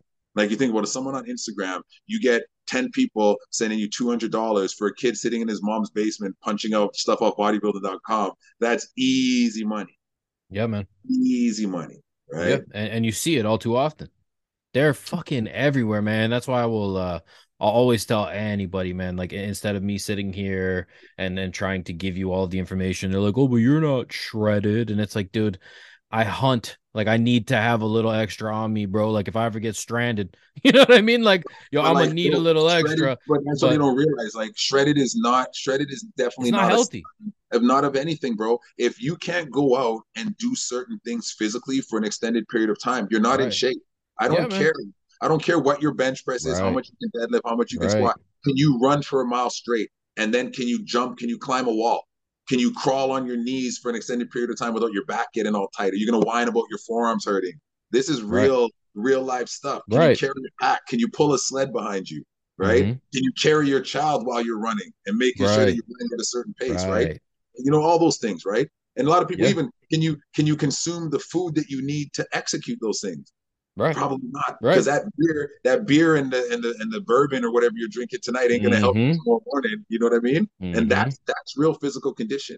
That's real physical yeah. condition, right? The gym is just a place where you can go to practice certain things to make your body look and move a certain way, but you have to get out there and execute it, or else you will not know how to do it. Right? Yeah, We've man. seen those big guys that gas out in a fight and it's some guy who doesn't look like much, but he's got skill and he's got stamina. And that big guy's got all this muscle. He's shredded, but he got no skill. Yep. Right. Yep. Yeah, man. I I think that that's the problem is is people and don't get me wrong. Don't get me wrong. Like if I see you know someone who's like a, a nutritionist, but you're fat as fuck, or your personal trainer, but you fat as hell. I'm like, dude, you just like you, are so off brand yes. that like I can't listen to you because how can you know what you're doing yes. for everyone but yourself? Like that shows me you don't have accountability. So like right. when I speak to people, right, like they'll be like, "Oh, you know, like he's a he's a bigger guy," but like I, I choose not to be shredded. Dude, getting shredded is not very fucking hard. Like it's right. very easy. Like I understand the principles. I just yes. I I don't like honestly, I'm not a fan of the look because it's way too much upkeep. I got to be way too picky with my calories. Bro, yeah. I work construction. I got two kids. I'm at the gym. I hunt. I do the podcast. Yeah. I do the bro. I live a little bit more sloppy than I should in the right. sense of some days I'll eat 300 more calories. Some day right. I'll eat 200 less calories. Right. right? But I'm always kind of on it to make sure that at some point, you know, I kind of level out, but I never miss the gym sessions. I exactly. never, I always make sure I hit my step count. I always make sure I hit my water. I'm exactly. rarely ever, my body never really detoxes because I don't feed it shit. So exactly. it's like, you know what I mean? I don't care about the the aesthetic, like, oh, you know, like, oh, dude, you just have a flat stomach, but you don't have a six pack. Why should I listen to you about a six pack? I'm like, yeah, fair, I guess, right?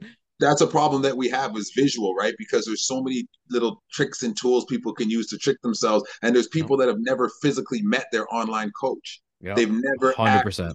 So they're looking at a picture of someone who that person doesn't even look like that, right? Yeah, the and one time he dieted for a show, and that's the only picture. He took about six thousand photos that week. You right. know, and if the picture it. of the show, if the picture of the show or your prep from the show is the basis for the pictures on your page, then you don't you don't live a lifestyle. You know, like right. I know, for example, like you know, we wanted to touch on like the Kangen water, so people will hear me speak negatively about the business model behind the Kangen machine. So we bought the Kangen machine when the lockdown was going on, right? right we were always searching for better water. My mom has Parkinson's disease. There's cancers in Marianne's side of the family. You know, my dad had type 2 diabetes, you know, and kidney failure and stuff like that. So, and we know Winnipeg water is shitty. So we're looking for something better than a Brita machine. So we found that.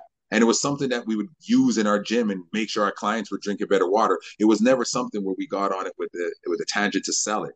And that's right. the problem where it's like it's gotten from, hey, here is a high-end item that you might think it's worth it, you might not think it's worth it, but the, the, cost is stable. So I'm not getting some deal because I bought it six months before you. But the bottom line is the value should always be in the health aspect of the product. So right. you can you can get a Berkey if you want.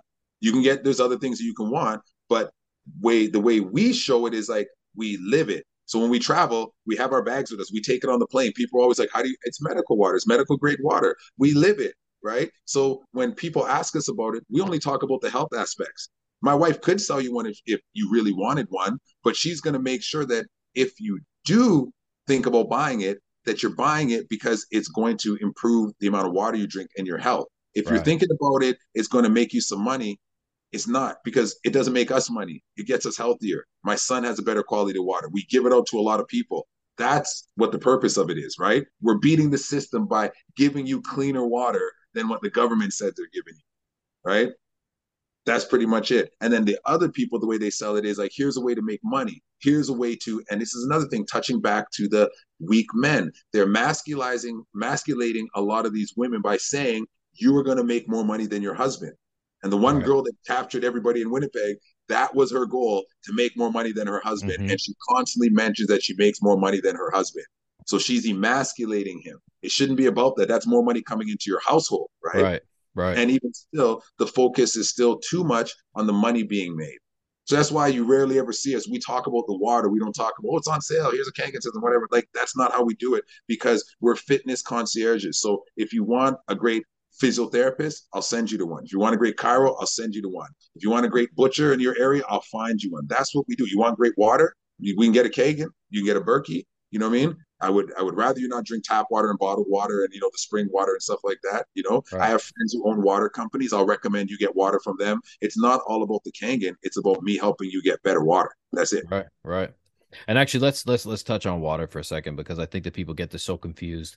Because I have people ask me all the time, like, "Oh, should I get a Kangen? Should I get a Berkey? Should I get a Brita? Should I get a fucking uh, Santevia? Like, what's the best?" And I always tell them spring water is the best. And yeah. when they're like, like, oh, but all the all the springs are contaminated, and I'm like, no, no, but listen to me. There are still springs, right, that are fine. But when I say spring water, my point and basis of saying that is for you to emulate the things that the the, the planet has given us yes. right That is yes. what is best tailored to you yes. that is why if you go get a burger from mcdonald's with all the chemicals it's not as good as somebody who makes their own bread from exactly. three ingredients exactly. right and then exactly. uses pure beef from a grass-fed cow, that burger mm-hmm. is no longer bad for you. That's no longer bad cholesterol. That's no right. longer like now you're talking about straight health food, right? That's a great that's a great point you make.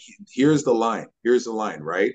The best water is spring water. That is without a doubt. They're the standard. You know, that's the standard. Right? That, that's a gold, that's a right. That's a gold standard. Everything else is is trying to clean secondary water. We're right. trying to improve secondary water. It'll never be as good as the real McCoy. So in Vancouver, you know, you drive out, there's springs everywhere. You know what I mean? Coming out the side of the mountain, coming outside, of, there's natural springs everywhere. There's people you see on the side of the roads filling up their their water jugs and stuff like that. That's how nature intended us to have water. You right. know what I mean? That yeah. and as a kid in Jamaica, like we used to drink out of like streams and springs and just yeah, man. Jamaica is it, it means the land of wood and water. So there's water everywhere. But the problem is, is when people create living areas that depend on piped in water. Instead of right. back in the day where you used to live around the water, now people right. depend on these schemes and then they get caught up in the situation with the water shortage and that leads to other problems. But like you said, the gold standard is, is spring water. Now, if you have access to it, like you do, you get out in nature. The thing is, I want it delivered to my door. Again, we're being lazy. It's conveniences, right? It's stopping us from taking that extra step for yeah. optimal health by conveniences, right? And that's yeah. where they get it, get people stuck in that box. For sure. Like even even with myself, man, like I, am not going out to springs. There's no spring anywhere within like a two hour radius of me yeah. where the water has been tested to not be contaminated. Unfortunately, right. as humans, yeah. we're really fucking messy people and we yeah. give you know what the problem is is everybody knows the price of everything and the value of nothing. Like that's right. that's the society that we live in. So it's like even myself, man, I go to a place called the the Water Spa, which is like any water depot for anybody who needs, you know, uh, I know, you know, in in Canada is the way it is. There's Yeah. water depots everywhere, and I go in and I get reverse osmosis water, and people are like, "Oh my god, that's it! It doesn't have any minerals," and I'm like, "Hold on." But before I put before I put the jug onto my dispenser, I add mineral rocks into the jug Right. Right? right. So it's remineralizing the water, but now I know that the water is full uh, is free of ninety nine point nine nine nine nine nine nine nine percent of any Exactly. shit. I would rather Right. drink a sterile water because they're like, oh, but then the minerals. But then I'm like, you ever taken a fucking teaspoon of Himalayan salt, bro? That's got like a hundred and some odd trace minerals. Dude, Yes, one teaspoon is the equivalent Yes. of all your water. So shut the fuck up with all of this. You're gonna die because you're drinking clean, but you're drinking pop, right? You you be drinking Coca Cola, Tommy Johnning like a fucking retard, saying that it's okay, right? or meal, the water, you know, the things that add to the water, Yeah, right? man. Take the cleanest water, add some food coloring to it, right? Right? Yeah, this is And I- great. Red, red number five doesn't do anything. do anything. Right. And that's the thing, you know, you mentioned Tommy John, you know, there's a bunch of other ones. And unfortunately, like anything else, if we all focus on the goal, is to give everybody enough information so they can put their health in their own hands and work towards that. Sure, But instead, they're bastardizing it and taking people up these streams. And I'm more popular than you, so I must be right. And we should be in agreement. No healthiness comes out of drinking pop. I don't care what it is. I don't Right. care. It's pop. I don't care. I don't care. Mhm. It's pop. There should just be right across the board. It shouldn't be like, well, does it have sugar or is it artificial sweeteners? It's pop. Mhm. That should just be, but we don't have any standards. And then people tend to go where they get to do what they want to do.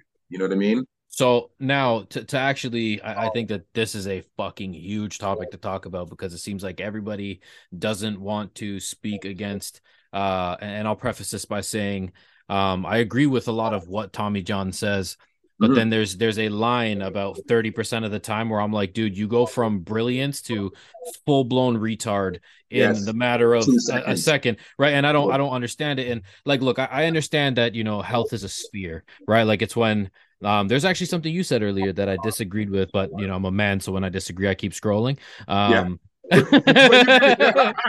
Like it's kind of what you do. You don't have to sit there and be like, I have to give my opinion because But then, fucking but then, hear me. you know that we could have a conversation about it. And 100. percent We're gonna have it right now. Okay. so I was actually I was waiting for it so we could actually talk about it. So when it was like uh you know like there, there's really no excuse for junk food. I agree. Mhm. However, understanding that health is the sphere is like okay, so at what point do I say that if I'm going to like a party or something with my kids and I'm connecting with you know my my family members and there's cake and we grab a Mhm. slice of cake and like that's Mhm. one of those instances where I'm like, well, yeah. but then I know, I know that as a rule, and this is why the shit doesn't offend me because you see the bigger picture, right? And I'm like, well, his goal is to say, just fucking stop. That's Yes. it. J- just stop. Stop making an excuse to eat that. Yes. Right. Right.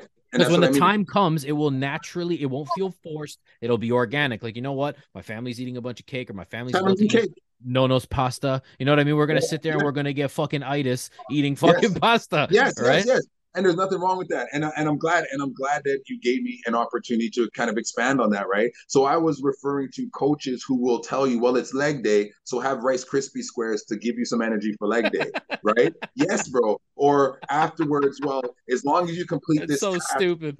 Right. So that's creating eating disorders. That's creating bad relationships with food. So I meant it in that state. Like, and like you said, it'll come organically. So for example, when my mother-in-law was here, you know, she's making Filipino desserts and stuff like that. Mm. And of course I was eating them, but I know that I'm not going out of my way to go and do that. You know, today I was sure. at the grocery store and bro, back in the day, I used to love Oreo cookies, but I loved Oreo cookies because my parents would never buy them. So they became something that I couldn't have that became something because I could get it. And I just was for laughs and giggles. I picked it up today and I could not even bring myself to buy it because it's just like, look at these ingredients, man. Like, how could anybody do it? And it's just back on the shelf, right? So, yeah. So, when I say that, we all have the times when we're eating some type Sure. of junk food. You probably saw last week I posted, we went to this place, they were all homemade donuts and stuff like that. And then I had the uh, pretzel, the pretzel croissant, Oh, and, and the- right. So I had that instead, but it's because like I know where it's gonna take me. If I have one donut, I'm I'm free. I'm a grown ass man. I will have as many as I want, and I can Oh yeah, sense man. and I have a sugar addiction from when I was a kid. So I just know I'm just going to pull myself back. But unfortunately, if I'm a position of authority with my clients and I say, oh, it's okay to have Rice Krispie squares, now I've authorized you doing something right, that's right. counter to your progress. And that's kind of more what I was referring to, right? For sure. For sure. And I think that that's where people, they, they get lost, right? Is the whole like, oh, so my, my, my coach says that, that I can't have it. And I'm like, well, you know what if you're at a certain stage and your body is primed to be in a certain place well then no you you fucking can't that's just kind of how it is because you have a goal it's like you're not going to say well i have a goal but i want to just cheat a bunch on the way and if i don't reach my goal then you weren't worth the money it's like no right. no, no, no no no no right. no what happened here is you deviated from the plan a bunch right. and refused to stay on because you have an addiction that yes. needs to be addressed because yes. let me tell you let, let me tell you something bro my business partner. He's Filipino, and his mm. mom will bring in these fried bananas, bro. Yeah, Toronto. and bro, I know it's I know that it's fucking made in canola oil, and I don't consume any zero fucking seed oh. oils. Zero. Yeah. But when she brings those in, I, I will know. dust a box, bro. You know, especially when, crunchy, especially when they got that crunch. Right. Bro, right. I know. You don't want it to get soggy. I don't want to waste these bananas. oh, dude, I'm telling you. So when she brings shit like that in, right, and those are the times where it's like, all right, like I know that I'm about to consume at least 900 calories of shit. right? Yes. like yes. none of, and yes. it's like, oh, it's a banana. I'm like, yeah, nah. Man, all the brown sugar that they melted on top of that too, you know, bro. You know what I mean? So it's like, when you're talking about a banana, actually, you know what's interesting for uh, and this is just completely useless information. Um, that if you take a banana, bro, and you eat it normally, like it's not high on the glycemic index, but the moment that you blend it, all of a sudden it is. Oh damn! Well, I do notice how much sweeter it makes my shakes. It's weird. How does it change? Sweeter. It's weird, dude. Like yeah, but these are the little things that like a coach is trying to tell you right like there's these yes. little these little clutch and, it's like simple as uh, what marianne was saying to that lady like hey listen uh i need you to you know up your water and and, and yes. stop with the blue light two and hours sleep. before bed yeah. and watch how much that's going to stabilize your hormones right yes. and people are all kind of like well i'm on my phone i'm not eating anything like i'm right. not and it's I think we need to get this like, dude, consumption. Your your mind, everybody's yes. mind is all about consumption because that's how the world has become consume, consume, consume. Yes, they don't consume, want the mind to be still, right? A still right. mind is a focused mind, and then when you're when you're when you're interflecting, right, that's what right. they don't want, right? Like how many people yeah. actually before they go to bed review their day in their head and ask themselves if they gave 100% if there's anything they would have 100% yep. it's like I mean, most people don't do that because they fall asleep you know, with the phone in their hand or the remote in their hand, and and that's all she wrote, right? And then you wake up tomorrow on that same grind again. You know mm-hmm. what I mean? And mm-hmm. I think even going back to the to the topic of like you know of, of people and the disappointment and their expectations, I think people have gotten used to if somebody is doing something good for me and for other people, then it doesn't matter if I'm not good to that person because you're right. probably good to him. So it, I don't have to think about that consideration that a person gave because I'm sure he has lots of people saying thank you to him, right? Mm-hmm. And what people don't realize is that one person that didn't say it that needs to say it that makes a whole difference, right? right or just right. even in your action in general, right? And mm-hmm. I know mm-hmm. you're the same way. When you go places and you when you're with your kids, you show them like you you look people in the eye, you say hello, you give a smile because that brings something to their day and then they start looking forward to doing it and then they start feeling good. But imagine if we didn't tell our kids that then there's more mm-hmm. people that are walking around not giving that good energy. You know, right, have right. a conversation, right? Know? Yeah, and actually, you know, I guess we can talk a little bit about fatherhood before we get to the last couple uh, topics I have here, because I think that fatherhood is is, and this isn't to discredit the women. It's so crazy that that that you women have been so programmed to mm-hmm. everything to be you, you, you, you, you, that it fucking bothers you when yeah. when men are because whenever I post something about masculinity, it's like, well, the women do it too. And I'm like, guess what? I don't give a fuck. If mm-hmm. I wanted to speak about the women, quite honestly, mm-hmm. I would have spoke about them. And yeah, when I speak about the women, I speak about the women. But right now I'm right. talking about the men, and it offends these. And this is it's not everybody because we know that there's a lot of women out there that they understand the importance of a good man and the, the role that the man plays the same way a good man I, I understand the, the, the value of the woman, dude. Like course, I, am raising a daughter, bro. I have an 11 year old daughter, right? You know That's how terrifying that is in fucking society right now, dude. it is it's terrifying. World, terrifying. it is. So you know, like you were saying about those those times to teach children. So here's a, a very small story. So a little while ago, we went to uh one of the markets that uh, a friend of ours, you know, puts on uh, in in Newmarket. There, uh, basically, we're trying to you know decentralize the dollar and, and create yeah. community, keep our dollars within our community. So we do yeah. like these almost like a farmers market, right? So yeah. I was getting my son into the car because we had to go to Canadian Tire, and as I was opening up the car door, I dude so lightly bumped the car next to me, right, like with with the door, no mark, no nothing, everything's cool, but I bumped the car door and I'm like, fuck, you know what I mean? And yeah. I noticed that the, the dude was sitting in the car. So I said, okay, well, I know that this dude is inside the market. So I just, uh, I kind of like waved at him to the window. He didn't notice that it happened. Right. I took my, my son, we went to Canadian Tire. I stopped at the gas station. I bought a car wash, uh, yeah. car wash certificate. Yeah. And uh, we went to the dollar store. We bought an envelope. We bought pens and yeah. we wrote what happened. We put it yeah. inside the envelope with the car wash receipt. And when we got back, he was still in the car. So I knocked mm-hmm. on his window, right? I had my son hold the envelope and I knocked yeah. on his window. I was like, yo, man, this is what happened. You know, yeah. we'd like to offer you the car wash. Yeah. And he took that minute to be like, you know, see, see, this this is what we're missing, right? From society. Right. My son yeah. got to see very well, bro. I could have just drove off him in like peace, bitch. Right. Of like you'll never see me again, right? Right. But it, that's not the point. The point is to double back and admit that you were wrong because, eh, dude, I'm a very universal guy. Um, mm-hmm. I, don't, I, don't, hate on anybody for whatever religion mm-hmm. religion you mm-hmm. want to be. I, I, don't care if it makes you a better part of society.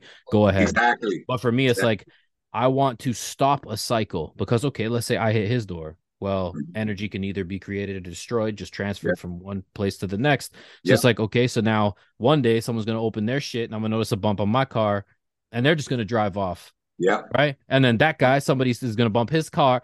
So you got to end the cycle somewhere. Yeah, man. Yeah. Right. Those are the moments, right? If some kid is getting moments. bullied and you stand up to the bully and the bully stops, well, that yeah. cycle ends for all the kids now because Absolutely. somebody's so it's dude, fathers, uh, people are I, I don't know if it's people. I don't know if it's it's if it's how they're being raised. I don't know if it's the effect of fatherless homes over the last couple decades. But mm-hmm. we can, it's very noticeable that fathers yeah. are not a big part in society anymore. Yeah. Yeah, it's true because the very simple things that we think are no brainers are like mind blowing to people that see it from the outside because right. it seems so few and far between. You know, we were even just walking around here, new area and stuff like that, and then I could see some sketchy people walking our way, and I could tell they were addicts and stuff like that. You know, just you could just tell. You know, you know, you know, and you know, right? Yeah, yeah. So they walked, and they were walking ahead of us. They didn't kind of acknowledge myself and Rajan, and we were walking to the pet store. So they tucked in behind the pet store as we were walking. So I said to my son, I said, "Hey, like." Do you notice anything different about those people? And he's like, yeah, they're kind of they're kind of moving different, and they didn't even say hi to us. And I said, well, those people are drug addicts. And I said yep. they were so consumed by their need for drugs that they didn't even notice that we were there.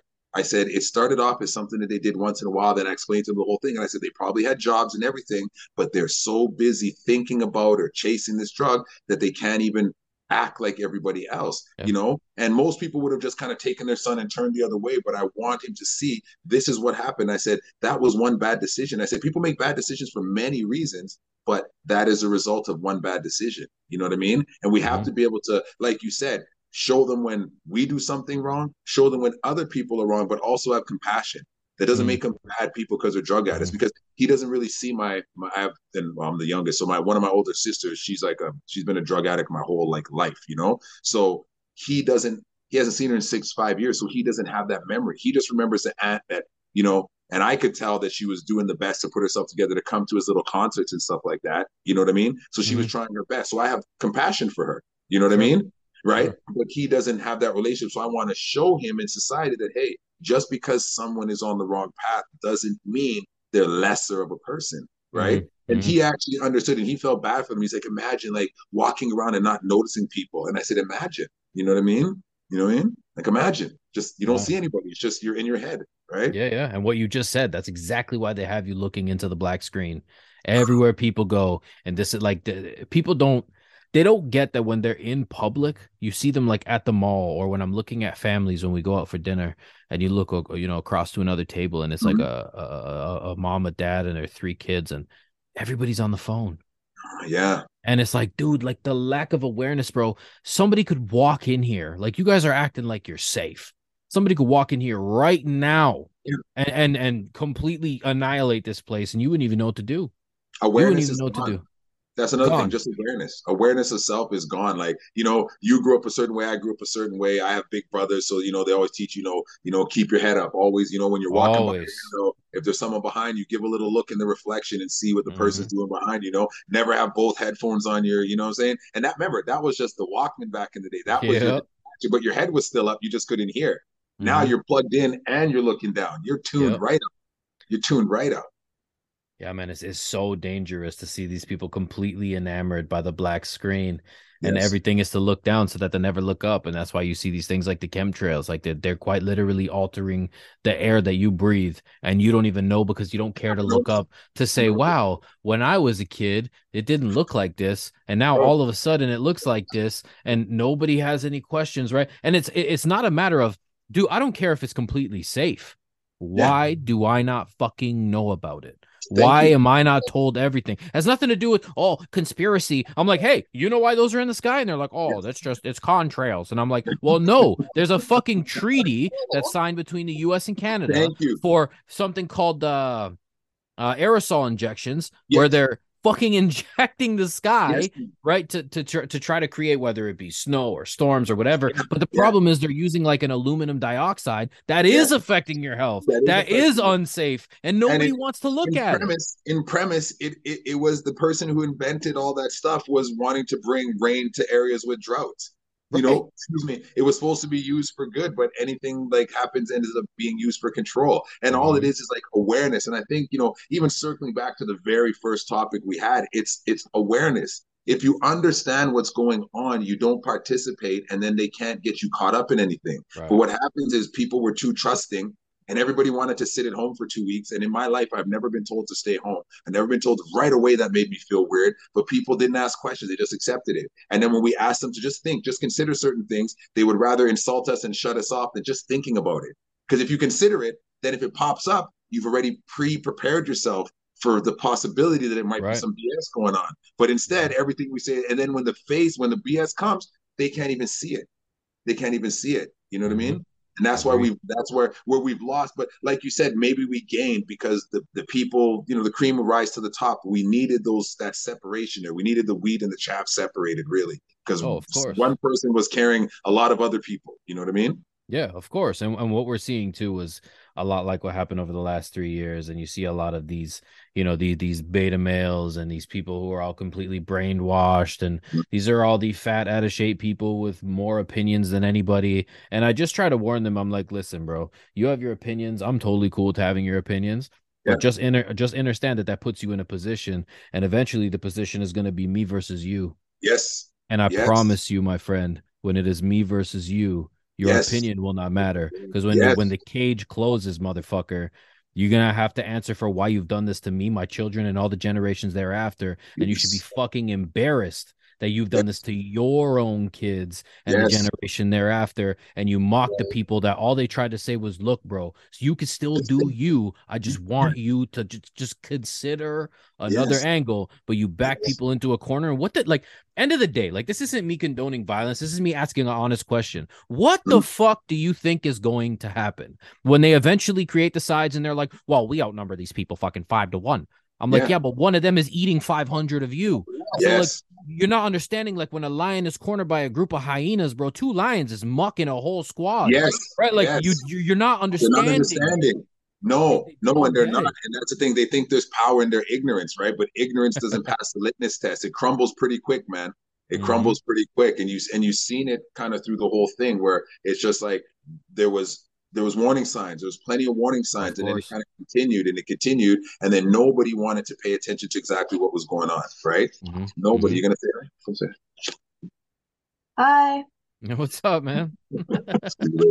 um, you know what I mean? And nobody wanted to like kind of take heed to the to the litmus test, and that led them down a slippery slope of not kind of being mm-hmm. aware of what's going on. And then even right. the thing about that, you know, Marianne had a complaint. Like they tried to take her nursing license because some woman sent a complaint based off of Marianne's post, and she went back 72 weeks to screenshot posts that Marianne made or stuff that she had in her feed and sent it to the nurses college saying that she's spreading mm. dangerous misinformation. And then to top it off, they said her husband, who is me, is the leader of a growingly dangerous anti-vax anti-mandate, anti-government militia, and he's been known to be armed and dangerous. This is mm. what they're making up to send. And then the college is listening to this person's information and literally questioning Marianne on certain things where it's like, wow. does this woman have any proof to say this? Like, does she even have any proof to say that I'm this militia leader? Like, really? Militia?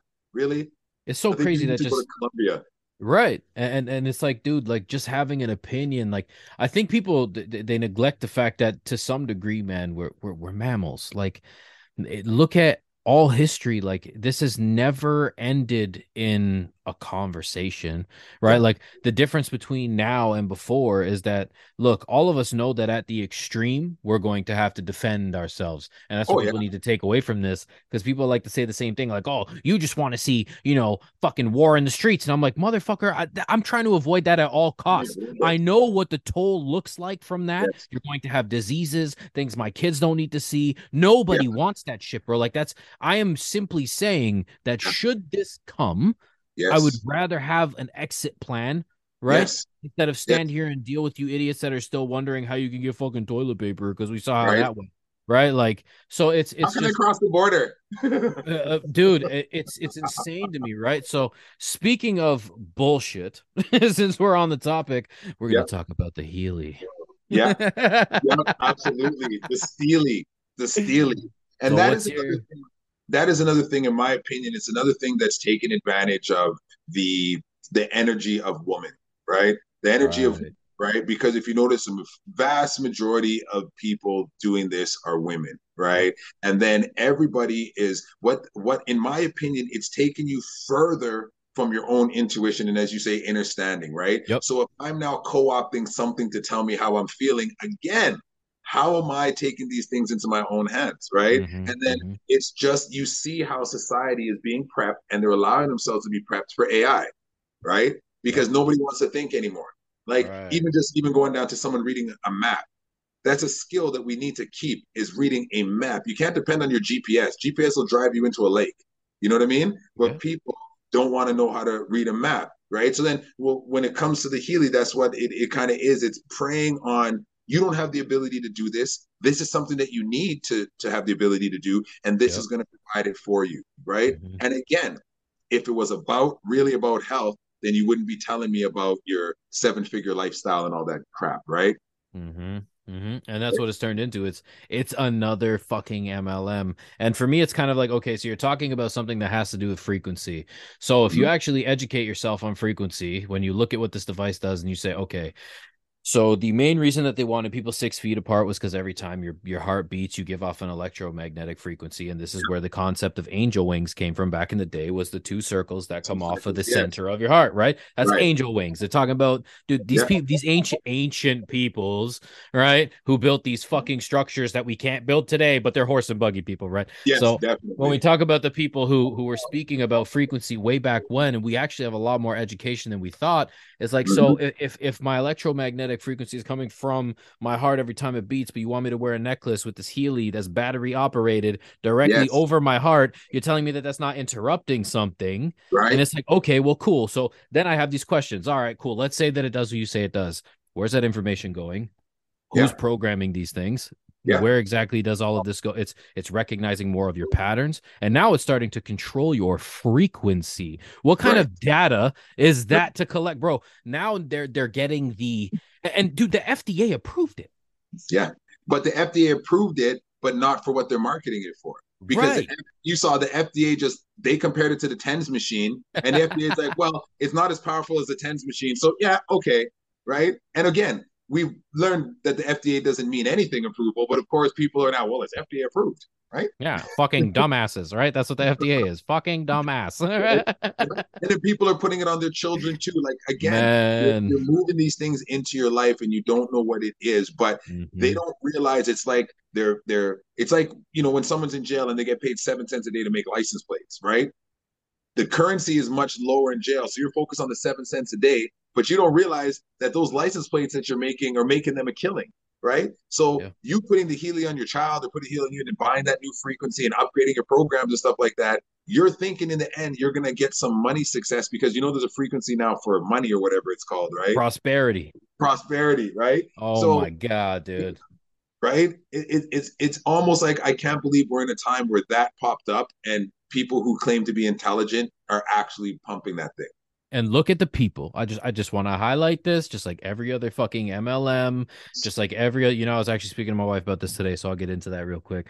But if you notice the trend of the individuals mm-hmm. wearing them, mm-hmm. typically you're not seeing somebody that is very robust in their physique. They yes. they aren't very capable. They aren't people that that that are like you know oh yeah you know i'd like to look like that you know like the, yeah, the, broad, the broad shoulders or the, the small no. waist or oh that person that. looks very healthy it, they, they always seem either very average or far below right yes. and it's it's much like these people that you see and i was again just talking to my wife about this uh, on the way home today from the the butcher shop where we get real mm. meat you know what i mean real meat right um, grass-fed bison yeah that's yep. what we do um so I'm on my way back, and and there's a lady that I know who, dude, she she Greek, beautiful face, yeah, takes takes very good care of her hair, her nails, yeah. and her tan, okay. but is probably 200 pounds overweight. Ooh, so yeah. this is what I mean, though. Like they've given you a tool to make you cover up and only take pictures from the yeah. tits up, right? And everything looks great, but then there's not one picture of below that because exactly. they are deeply embarrassed, but they know that there are these covers, there's filters, there's nails that they can do, there's hairs, and it's mm-hmm. like, why would you not start with the, you know what I mean, the, the foundation of yourself yes. before, which is the truth, right? Yeah, and I have the same thing where we've had people come in and it's like they look way different than they look on their social media. Yeah. Because everything is because they're making themselves look how they think you want to see them. And that's the thing, right? Dangerous. Nobody knows what they want anymore, right? It's the same thing you said about, you know, people getting fake followers and stuff like that. It's like if I was in the shower talking to myself, right, and say, man, I performed for like 4,000 people just now. You know what I mean? Like, you know what I mean? And, but you didn't though, but you didn't. But the perception is, so oh, now that gives you that same dopamine rush as if you did talk to a bunch of people or have a bunch of people listening to you. But when you go out, you're only looking down on your phone and you don't actually know any real people. It's so you know crazy, I mean? bro. It's that's so crazy. crazy. And that's what I was speaking about the other day with the fake followers thing. Like, guys, uh, stop, stop fucking doing this, man. Like, it's a dangerous cycle. And people are like, oh, well, you're saying this to be a bully. I'm like, I'm actually saying this for you. You know Since why I'm saying this for you? Dude, it's crazy to me, right? But but the, the, I guess that my my point throughout that whole thing was like dude, it's it's not to say that one person is better than the other because the way they go about things. But if you look at it, one is better than the other because one's real, one's not. One's real, and one's so kind of is. It is what it is, right? Right. But it's kind of like, do you see how bad that is for the individual that is doing that shit? Like it's like sure you have dude imagine imagine going above and beyond to film content for yourself oh, and bro. then bro I'm fucking terrified for that person because I'm like, yo, you have zero self confidence. You have zero, zero substance, bro. Nothing. You're you're you're gone. You're done. You're toast. Like you're so fucking far away from the goal that you are willing to perform for people that don't exist on a platform that isn't real. Isn't real. Thank bro, you. What the fuck? Right? That doesn't right? sound odd to anyone right? right? And it was like, and it's just like when I, you know, I think I had like forty eight something thousand followers, like at yeah. my at my most when I lost my page. But people like, oh, all your followers and all your whatever. I'm like, first of all, I'm not a religious figure. I'm not Jesus Christ. I don't have followers because I hate that follower thing, right? I hate that whole premise. That's, that's there for a reason. It's called exactly. And I just said, like, you know, at the end of the day, the people that want to find me will find me, and I'll find them again, like they originally found me, because I post the same whether or not I have one follower, I have 48,000 followers. I'm still yep. trying to get a message out there, right? Or still trying to express something. But people get caught up in the pixels on the screen. And when your account gets deleted, you realize those aren't actually real people. It's not like I had a funeral for 48,000 people. Like, oh, right? oh, it's so bad, man. And it's like, look, I get it. Like when you're a bit of a public figure, like you got to kind of watch what you say to an extent because when there's more eyes watching you, the message is now amplified. But it's kind of like, at what point are you just, um, at what point are you just like cucking out you yes. know, and and well, selling out you know. for an audience because people's feelings might get hurt. And it's like, dude, there, there's a reason that, well, for one, the censorship on my old account is crazy. Um, yes. I'm already about to surpass that on the new one that's like three months old because there's no See? censorship, right? But right. it's like, I, I've never veered away from the look, man. This is what I know to be true Yeah. These are things and if that it gets you I, shadow banned, it gets you shadow banned. If it gets it your is page what it is. it gets it deleted, man. I'm not gonna crap. And that's why I know you see some people out there and you're like, you were supposedly one of these people that were like us. How the hell you still got all these kind of followers and you never been deleted? Mhm. Because at the end of the day, they never drop the truth. They beat around the bush, right? They beat Mhm. around the bush. They make Yeah. it look good, but they're never actually hitting that target, right? For sure, for sure. All they did was the lives and ran around screaming, "Oh, I'm an alpha male," you know, Yes. alpha male, alpha man, bro. That drove me fucking crazy. It's like never once have I had to walk into a place and be like, "Oh, you know, But al- alpha male here, yeah, alpha male, yeah." right? Everybody Well, knew who the son. fuck Mufasa was, bro. right? Everybody knew. right? I didn't tell my son, you know, son, the reason why I did that is because I'm an alpha male, eh? You see? it's so crazy man like every time uh every time like because I, I would you know i have discussions with my wife my kids here and Yeah. my son it was the same thing right like oh like what is an alpha male i was Mhm. like well um you know typically the alpha male would be just the man of his household right? The man who you know takes care of his family. He does right by his family. He does right by his community. That's the alpha male. I was like but if you're looking at it today um probably like gym bro shirt really Yeah. loud mouth Yeah. um has to always announce their presence because it's not felt. You know what i mean? Like spending lots of money on the gram because uh, you know just alphas flaunt weak characteristics like that, right? Make sure you see my bling and watch. You know all the things that are important. You know what it's I mean? so nuts and here i am wearing my fucking crocs bro I know, bro. Right? right? And I was saying it was funny. You know, we're in Jamaica oh, last Oh, year. dude. People were like, "Oh, what was like your favorite part of the trip or whatever?" And I was like, "You know what? My days on the farm." And they're like, "Really?" yeah man Yeah, to have my hands in the dirt and just you know reaping Wholesome, and bro. Bro is the best feeling ever. And then to know like I'm providing sustenance for other people that they can Yeah, sell man. and all those things. That's the best part of my trip. And and back in the day, you know, all of your guy friends that had a dad around, you just assumed that his dad was an alpha because you knew he would kick your friend's ass if he stepped out of line. It Yeah. wouldn't be like, you know, let's buy you something to make you feel better and stuff like that. I all my friends' dad I had a I had a healthy fear of because it's all like of them and because I knew that if I did something wrong, my parents would have no problem with them putting me in check. I Hundred knew percent. On every single time I got dropped off somewhere, it was like if he gets out of line, you fucking tune him up. That was my dad's exact words. Right nowadays, it's like, don't you dare touch my child. Spanking is abuse. I'm like, yeah, but you see, I got spanked and you didn't, and uh, I learned this thing called respect for others. Yes. You know, Yes. because I got thing what they spanked. say was speaking aggressively. Like, you know, you're speaking so aggressively. It's Oh, like you didn't hear the things my dad said to me, I guess. Like, you know what I mean? Like, like yeah like you know my yeah my dad was the kind of guy where it's like he's like he said to me he's like one day when you think that you're a bigger man than me you come and let me know and i knew exactly what that meant the minute you don't want to 100%. listen to the rules in this house Mhm. you get your own house and that's Mhm. just the way it went man and then when we started up. bumping heads too much luckily i got a basketball scholarship and and i moved and it was like because you can't have two bulls in a pen like that right Yep. Yep. right? He's gonna he's Yeah. gonna have to dominate me on a daily basis to keep his position. And but that's what he raised me to be. He wouldn't want to raise me to be some meat guy who never wants to leave mommy's basement because it's safe, Right. right? Right, and I think that that's a so, something that's been lost is that, uh, and and I, and I think that you know, I, long ago they knew, right? There's actually a uh, a line that uh, you know the show Vikings. Yeah, Yeah, you ever watch any of that at all? yeah. In So the I- beginning, I, did. Right. So in the beginning episodes, um, Ragnar actually says something about, um, you know, it's not healthy because a father can be jealous of his son, and that's why he needs daughters. Right, I remember that.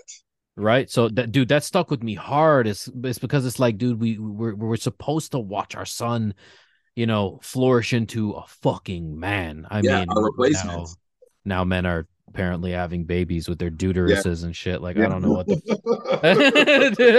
I don't know what's going on in today's world, man. It's it's just a confusing wreck out there. But I just want to see men do do what you know men are supposed to do. And if you have to ask what that is, then you have a lot of soul searching to do. And you think I just talked to you know, my family in Jamaica. I send them stuff about you know that community and what they're trying to do with performing for kids and stuff like that, and they're like asking me where the men are and how come like you know like i said not to condone violence but i come from a culture where it's like if you mess with the kids the kids are the future so you messing with the kids are trying to destroy the future so Right. if i can do something about it it's my place to do something about it and if it's got to be physical because you're not listening then it's got to be physical Right. you know all these things going on in school, these assignments that kids are getting, those things wouldn't happen. You know why? Because there's a line that won't be crossed. At least it hasn't in Jamaica, where it's like, no, kids' sexuality and stuff like that, that has nothing to do with children. You let the children be children. And once you start getting into that, then we have a problem. They would burn the school down. If it's like that's what you're going to teach, we'll just burn the school down. Now no one's learning. That's what they would yeah. do, literally. Yeah. Right. Right. And here it is like, well, why don't you try to run for school trustee? Man, the, the way you know what I think we're gonna have to do this again in like a couple months and and start getting into that kind of shit and the the systems and and fucking how none of them work. But um, yeah, let's uh, uh in closing, let's get you to just talk a little bit about what you guys are doing in Jamaica and your initiative out there. And yes. uh, then we'll kind of talk about where, or I guess you can just kind of state where everybody can find you yes, and, yes. and Marianne. So the reason why we wanted to do something with the with the girls specifically in Jamaica is because I've been out there and I've experienced like male predators for myself, right? I've witnessed things where it made me feel very uncomfortable and I wasn't in a position because I wasn't sure to speak up and be like, "Hey man, you should back up from that girl because you yeah. don't know, right?" But you can tell. And then I pay attention to the news. I went back to my old because I went to school out there too. I went back, talked to some of my old teachers, and they're telling me the problems that are happening, right? So my dad built that house that I was telling you about.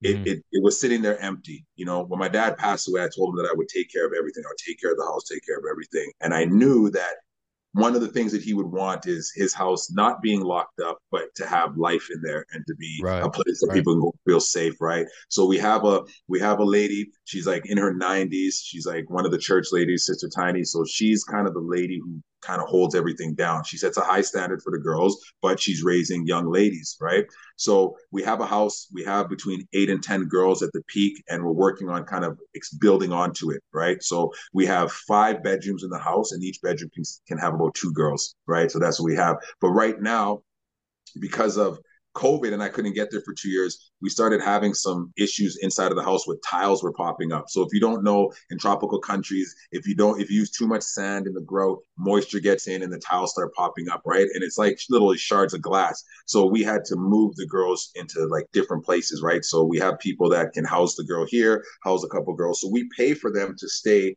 with these ladies or these families until the house can get the top floor fixed. So mm. we have our Patreon page and it's the link is at the top of my Instagram. So we have a lot of information on there. In the beginning it was great because I gave information about, you know, people to be able to travel and getting a religious exemption and all that stuff.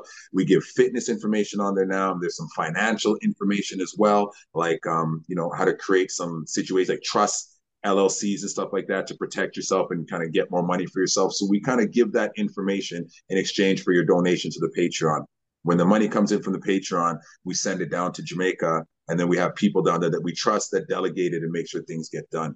So that that is like my life goal right there is to be able to have like ten thousand. And you may think it sounds ridiculous, but if I had twenty men that felt like me about protecting the children, we could literally set a plan to protect 10,000 children, 10,000 girls. And in the news right now, really quick, there's a lot of situations where they've discovered that the people who set up bigger operations than what I have are actually child traffickers and they have records in America and they're setting up these places and going down and doing stuff to these girls and girls are going missing and stuff like that. Yeah, if you ever looked at the amount of children that go missing in Jamaica, it's ridiculous and 60 65% of them are girls.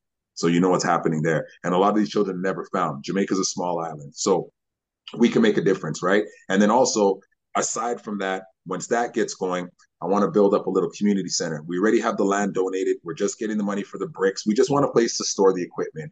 And I want a community center, build a basketball hoop, have some games where kids can just have some place to go instead of hanging out on the streets. And then mm-hmm. that way I can start to get in touch with the youth, the male youth, and start mentoring them. So my bigger my bigger goal on that side is to have men in Canada here like yourself who will have a relationship, not a financial relationship, uh, knowledge and emotional relationship with an individual male and talk them through life and help them have an example. You know, so if they call you and say, "Hey, I'm upset because of this, or I don't know what to do because of this, we can give them some direction. You know what I mean? And they can have someone that doesn't want anything from them but to help them. So that's kind of the biggest things that we're working on. At the end of the day, fitness is a conduit to help people. And the money that we get to help people, we sustain ourselves, but we help other people in Jamaica too. And that's kind of like that's our life in a nutshell.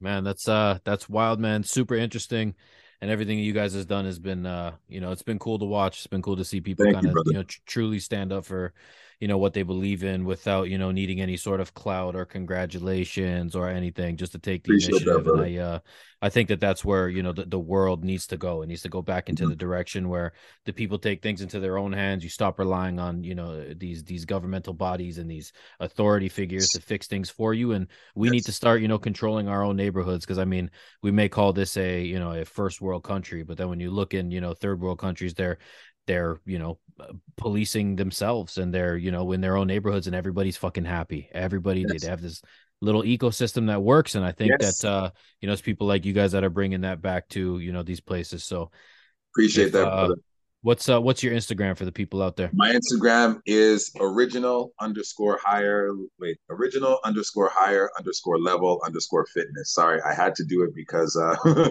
all my other names have been taken and it's crazy. Instagram, like they'll take my name, like they'll delete my account, and then like I'll look back and like a month later someone else will have it. So the original, like just higher level fitness, that's some 55 year old personal trainer from the States that's got like 6,000 followers or something like that. He has the original page. right? Yeah, it's crazy, right? So also before we go, I want to thank you for actually just being who you are as well. I know you don't want flowers or anything like that, but even having this, you know, this podcast and this platform to be able to have an expression of something and have like, you know, a time capsule, we can go back and listen to it again. We can build off of this and just a place where, you know, where the, you know, you're going to get some real stuff. And like, you know, I think you need some commending as well. Cause like I said, we're driving around, we're walking around talking to our phone and sometimes we don't know how it, how it hits people. Right and it's, it's, hidden it's hidden where it's supposed to in the right places. Because when i told people i was coming on a podcast with you they were like yes the forces have combined. That's what needs to happen brother and i appreciate it and uh, we'll definitely have to do this again soon. Absolutely brother. We'll talk soon. I'll probably talk to you tomorrow on the grizzle. Yeah yeah for sure. Okay bro. I appreciate right, you. yeah man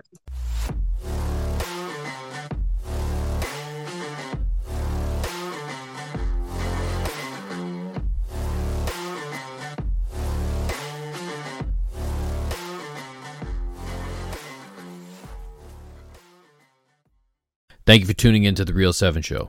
If the pod is something that you enjoyed, please feel free to give me a follow at Real 7 Show on Instagram. You can also find me on Telegram at t.me slash S3V3NWAYS. And I'll see you next time at The Real 7 Show.